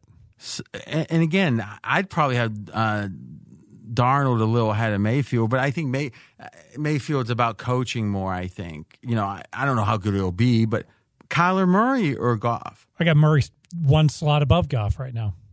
So it's like literally you can't throw a dart or you can't throw a dead chicken or whatever you throw in these in these types of phrases, and you're you're you could get someone on a rookie deal for five freaking years, Mm-hmm. and now you're paying this guy like he's a superstar. And it, McV- I mean, by all accounts, this is what McVay wanted. That's the thing. If you were a GM right now or an owner, Fez, and you could have Shanahan on a 10 year deal or McVay, who would you want? It's real close. Shanahan. Yeah. Yep. I think so too. One, he's more tested, Yeah. Hmm. right? And number two, he's got the pedigree. I mean, to some degree, if it's wrestling, if it's computer, if you just grow up around it, you, you Yep. you've got. Now, no, not everyone that does is good, but if you're good and you have, you have a depth of knowledge that some of these other, you know, McVay in a way had fresh eyes, but you got to keep innovating if you want to. If you want to win by innovation, you got to keep innovating. And McVay could get me fired, and Shanahan won't. Probably. Why? Why is that? If I'm the GM, I want to hire. No, I understand, but what I'm saying, why would McVay be the type to get your fired? I think more variance with how McVay is going to coach going forward, right? Interesting. Well, I think at minimum because he's more reliant on the pass. I mean, I guess he wanted to run too, though. I mean, Shanahan wants to run for a young coach. All right, so I guess the question is: Is this one of those games, the total that it's just you can't comprehend that it should be 36, but should it be 36? If you just look at the offenses, Yes. Let me let me give you the football. where like where would you have the Ram? Yes, do that, please. And also part of this, where would you? Because you can't look at the Football Outsiders season long. But even if you do, the Rams, they're 21st in offense, fourth in defense. The Bears, fifth in defense, 26th in offense. So you have two top five defenses playing against two bottom 10 offenses. Where are the points coming from? So why why isn't this like a monster under? Because the, always the answer is uh, turnover. So except we've got quasi veteran, you know, at least with um, Mitchell, third year. I mean, I don't think they just and good coaches. I think they're going to play conservative. I mean, I like the teaser and like whatever side you you know. I think points are valuable. What do you think? Yeah, I think the reason it's not like an enormous bet, and maybe I'm just too concerned about value here, is that there was an equivalent game last week. The Rams played Pittsburgh, and it was 44. And I'd make the case Pittsburgh and Chicago seem pretty comparable to me. Mm, I think that on defense, you're being generous if you if you would say before last week the Pittsburgh. I think you would have slotted Pittsburgh clearly below Chicago on defense, correct? Yes. And I'm not so sure. I'm not so sure now if if Chicago's offense isn't worse. Meaning, I think Rudolph's being exposed at least the way he is now. But at least you could imagine a trend line with Rudolph. I mean, Trubisky seems to be going down because it's in his head. And if you watch that, Well, but hold on. But do you see what I'm saying? Oh, absolutely. And I, it's not just in his head; it's in his coach's head. I think they don't want to do anything with Trubisky. If you looked at that Detroit Lion game, I mean, okay, I get it. The Bears struggled in some games on offense, playing against good teams like the Saints. You're playing the Det- Detroit Lions. It's the end of the first half. You're You haven't crossed midfield. You haven't come close to your midfield the entire first half until your last drive against prevent defense. That's horrible. They've only topped the Bears still 300 yards in one game so far this year. One out of nine. 300 yards. That's it. And with these linemen being out, let's call it a point. That has to be adjusted from last week too. And you made a great point, Brad. Is Bears are the last team you want to have a patch, and the O line wasn't good to start with. And everything I'm reading with the Rams line, it's not just a matter of okay, we're going to put in the backups. It's juggle city that they're moving guys all over the place. Plus, doesn't McVay get hyper conservative? He doesn't want Goff hurt mm-hmm. because to mm. some degree, if you are looking past this season, the last thing you want is Goff. You know, trade away your number one and get your quarterback knocked out. I think the Rams would love, love, love to go into overtime. If if they could get an agreement from Chicago to say let's start in overtime, meaning games tied, first one to score a touchdown. You know, overtime rules start the game. They'd love that. They have a chance to win and get the hell out. get of out of there and try to get healthier. Yeah, I mean, and not get your quarterback killed. Mm. Is there any forty ones out there? Yeah, there's still a few 41 scragglers. Mirage has a 41. Let's get let's get down. Okay. Give me a dime on forty one. You getting down, Brad? Yeah, I am too. All right, 41's a key number. Look at Brad bringing out the roll. That's a nice. Hey, you took me to heart, didn't you, buddy? I like it. Oh, yeah, I listen. I mean, you gotta listen. When I'm wearing jeans, he's he's putting up his money. He wants to bet. Um, let's see what they'll take. Let's go to the next game, and we'll have Brad go first. Last game, then we'll do him best remember bet. we got we got Hitman Sam. Oh, let's hear what the Hitman had. Now, listen, did we get the circa his circa standing? Sixth place. He's three points back, so he had a bad week too last week. But his record so far. It just had the point total 33 and a half points. So, how many people are in this contest? You remember? Uh, 1,500, I think. And the Hitman is in sixth. In sixth. Pregame.com, you can get the Hitman's all his premium picks, not just the contest picks. All right, let's listen to him, and then we'll move on to Monday night, then best bets. Hitman now. Sunday night football, best bet. We're going to look to the total in this game. We're going to go Bears Rams under the 41. So the odds makers continue to price the Rams as if they're anything close to last year's offense. However, Rams games went under the total in each of their last four games. All four went under by one score or more. Jared Goff has faced five teams in the top half of the league in pressure rate this season. In those games, averaging 6.2 yards per attempt. And in those five games, the Rams scored a touchdown on only nine of 59 possessions. The Rams are now without three starting offensive linemen. And most importantly, the Bears rank sixth in the league in pressure rate. The best unit so far for the Rams this season has been their defense. Jalen Ramsey is going to be shadowing Allen Robinson, who's really the Bears' only weapon that they have on offense. The Bears' last three games have a combined total of 33, 36, and 17.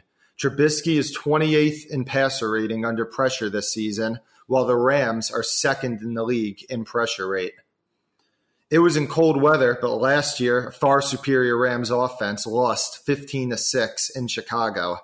These same quarterbacks had a combined seven interceptions with less than 300 yards passing.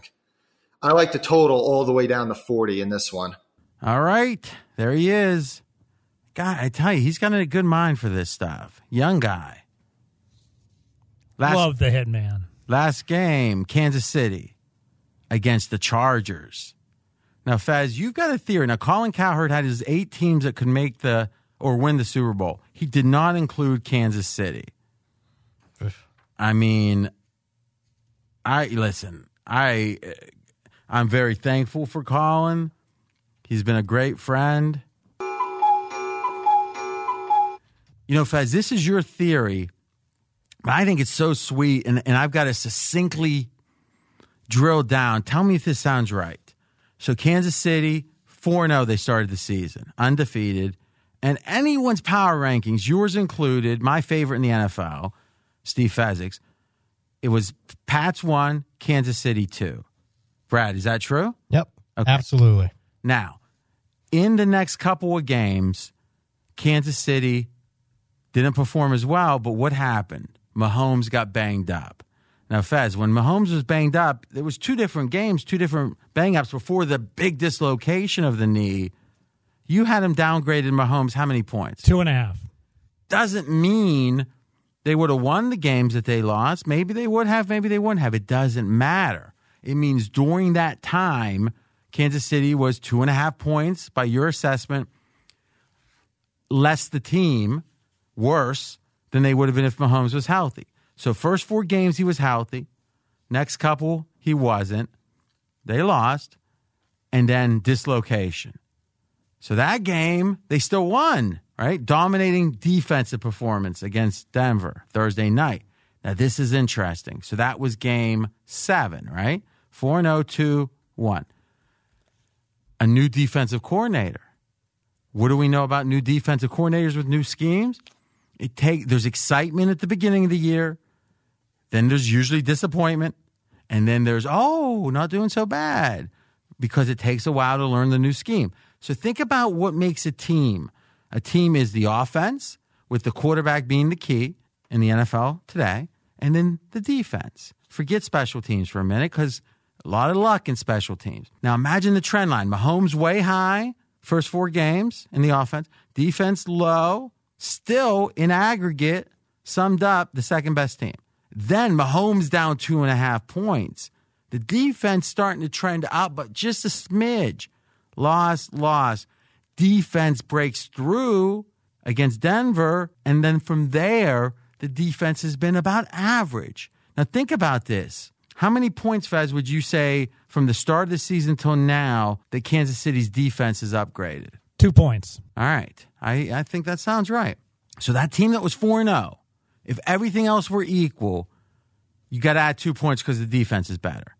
Now, Mahomes probably last week wasn't 100%, but there's no reason to think he won't be, right? Yes. So at that point, Mahomes will be the same level that he was the first four games, you would expect, right? Yes. So that's even eventually, soon enough. I think even this week. Plus two on defense. Any other changes to the team, perhaps on offense, perhaps a wide receiver? Yeah, Tyreek Hill only played week one and then missed about five games. How much of an upgrade is he? He's worth easily one point. So what we're saying is Mahomes soon enough is going to be at his MVP level. The defense, who knows if it keeps trending up, but even if it flattens out, it's up two from earlier. And with Hill, up one. The second best team after game four is going to be three points better soon enough, if not this week. How can't they be at least second, if not the first best team? But who's saying it? No one. Except Steve Fezzik. How was that presentation, Brad? Beautiful. What do you think, Steve? Dream, dream. Ah, nah. Yeah, yeah, do it. Do it. Uh, Go, no, come on. I'll give her the Do dr- it. All right, I'll give the dream for your good information there.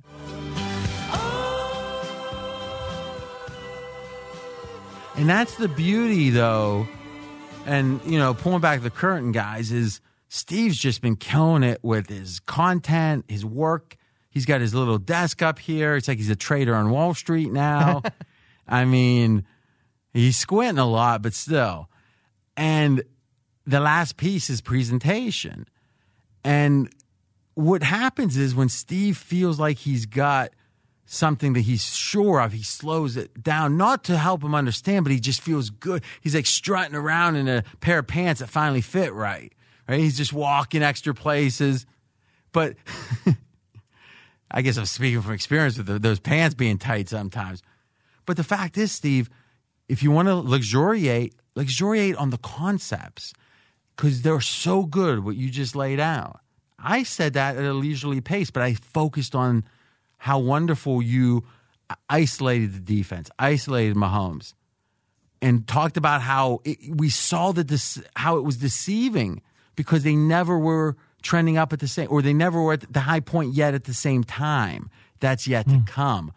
But if we know anything in the NFL, it's Mahomes healthy is really, really good. If that's the uncertainty, the only other uncertainty is well, maybe the defense isn't as good as they've been the last four games, except it only makes sense that if Reid's going to make a change, you got to figure it's going to be at least equal to last year, if not better. Yep. And now we see the trend line. Brilliant. I think brilliant from Fez. What else we got in this game? So, what does it mean? What do you got in the game? All right, let's start with power ratings. I have Kansas City minus five. Correction, minus four and a half. The Vegas line is four, so not a big difference. I do So think to be clear, you have when you add it up in net, Kansas City minus four and a half. Yes, and this game is on a neutral. It's in Mexico at 7,300 feet of altitude. I think advantage Chargers. The Chargers are practicing all week at the Air Force Academy. So, because of that, I expect that the Chargers, I, I don't know how to quantify this, RJ, how much this is worth, but um, sure looks like an advantage Chargers, right? Well, it's what Belichick did, right? But remember now, they played Denver when Belichick did it the week before. So Kansas City had the Thursday night game, I remember, against the Raiders, right? Yeah. No, the Chargers had the game. Yeah, yeah. The- oh, I'm sorry. Did I misspeak? Yeah, Yeah, the yeah. Chargers had the Thursday night game. And then Kansas City had who last week? They had the The Titans. Ti- at Titans. Ah, okay. So they're flying home. Kansas City's not. So Kansas City's. A, now, is Kansas City going to Mexico City early? No, no, not.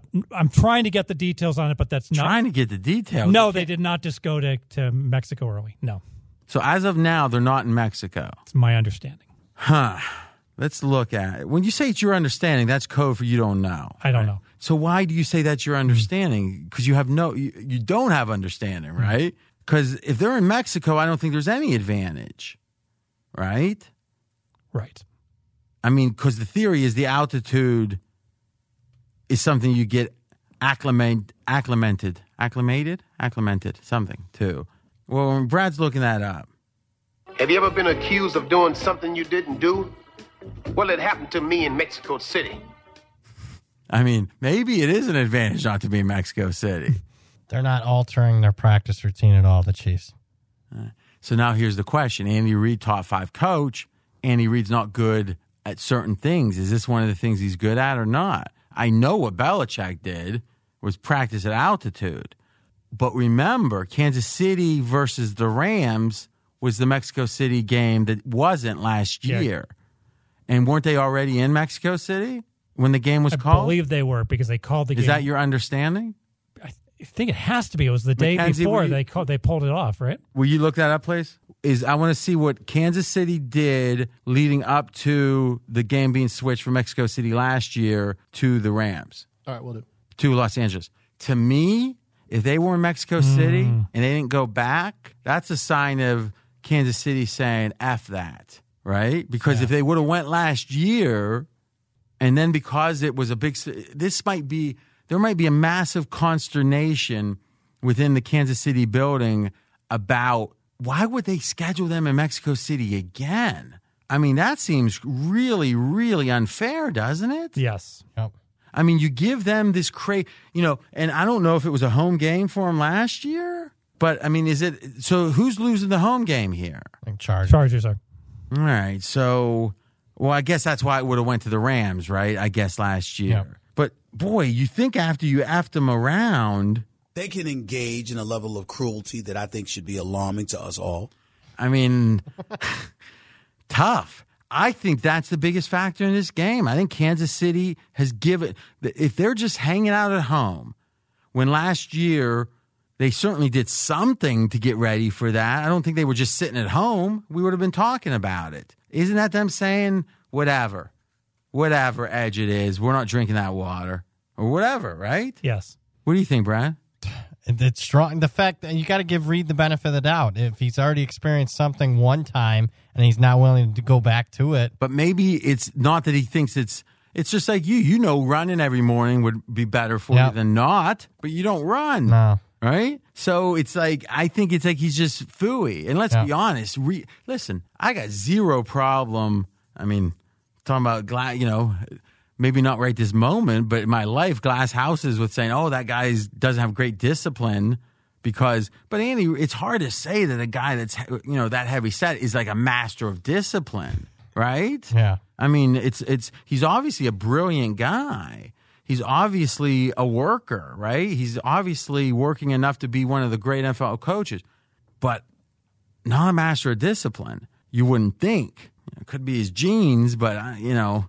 He was a big kid on that pump, pass, and kick highlight. Yeah, that's a good point. Jeez. That's a good point. so, uh, I th- I don't think I can play Kansas City. I mean, it's like to me, it's Chargers or pass. You were getting kind of up on the Chargers going into that Bears game. How have you reevaluated?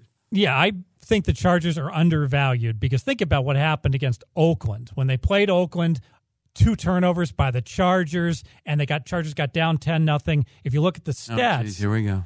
if you look at the stats, the Chargers should have won that game by about three points, but because they got a loss, I think they're undervalued. And the same thing happened when the Chargers lost to the Titans when they scored the three touchdowns. They were all called back, and uh, because that Chargers are undervalued. Yeah, a lot of story there, but if they're undervalued, wouldn't your power rating say that? Yes, but it's not showing up because I think because I got Kansas City undervalued also. Well, why would you have Kansas City? Did someone sneak in and erase your power rating and put theirs? Like, I think I'm higher on both teams than most people. Oh, oh, Both Kansas City and the Chargers. all right. So you're saying Kansas City's got value, Chargers got value, so it evens out. Yes. So you can't play Chargers because of value. Yes. But I think here, I guess my own, how's Reid off a loss? I mean, I guess we'd go all the way. I mean, let's just see a Kansas City, right? It's been enough years. All right, let's do this.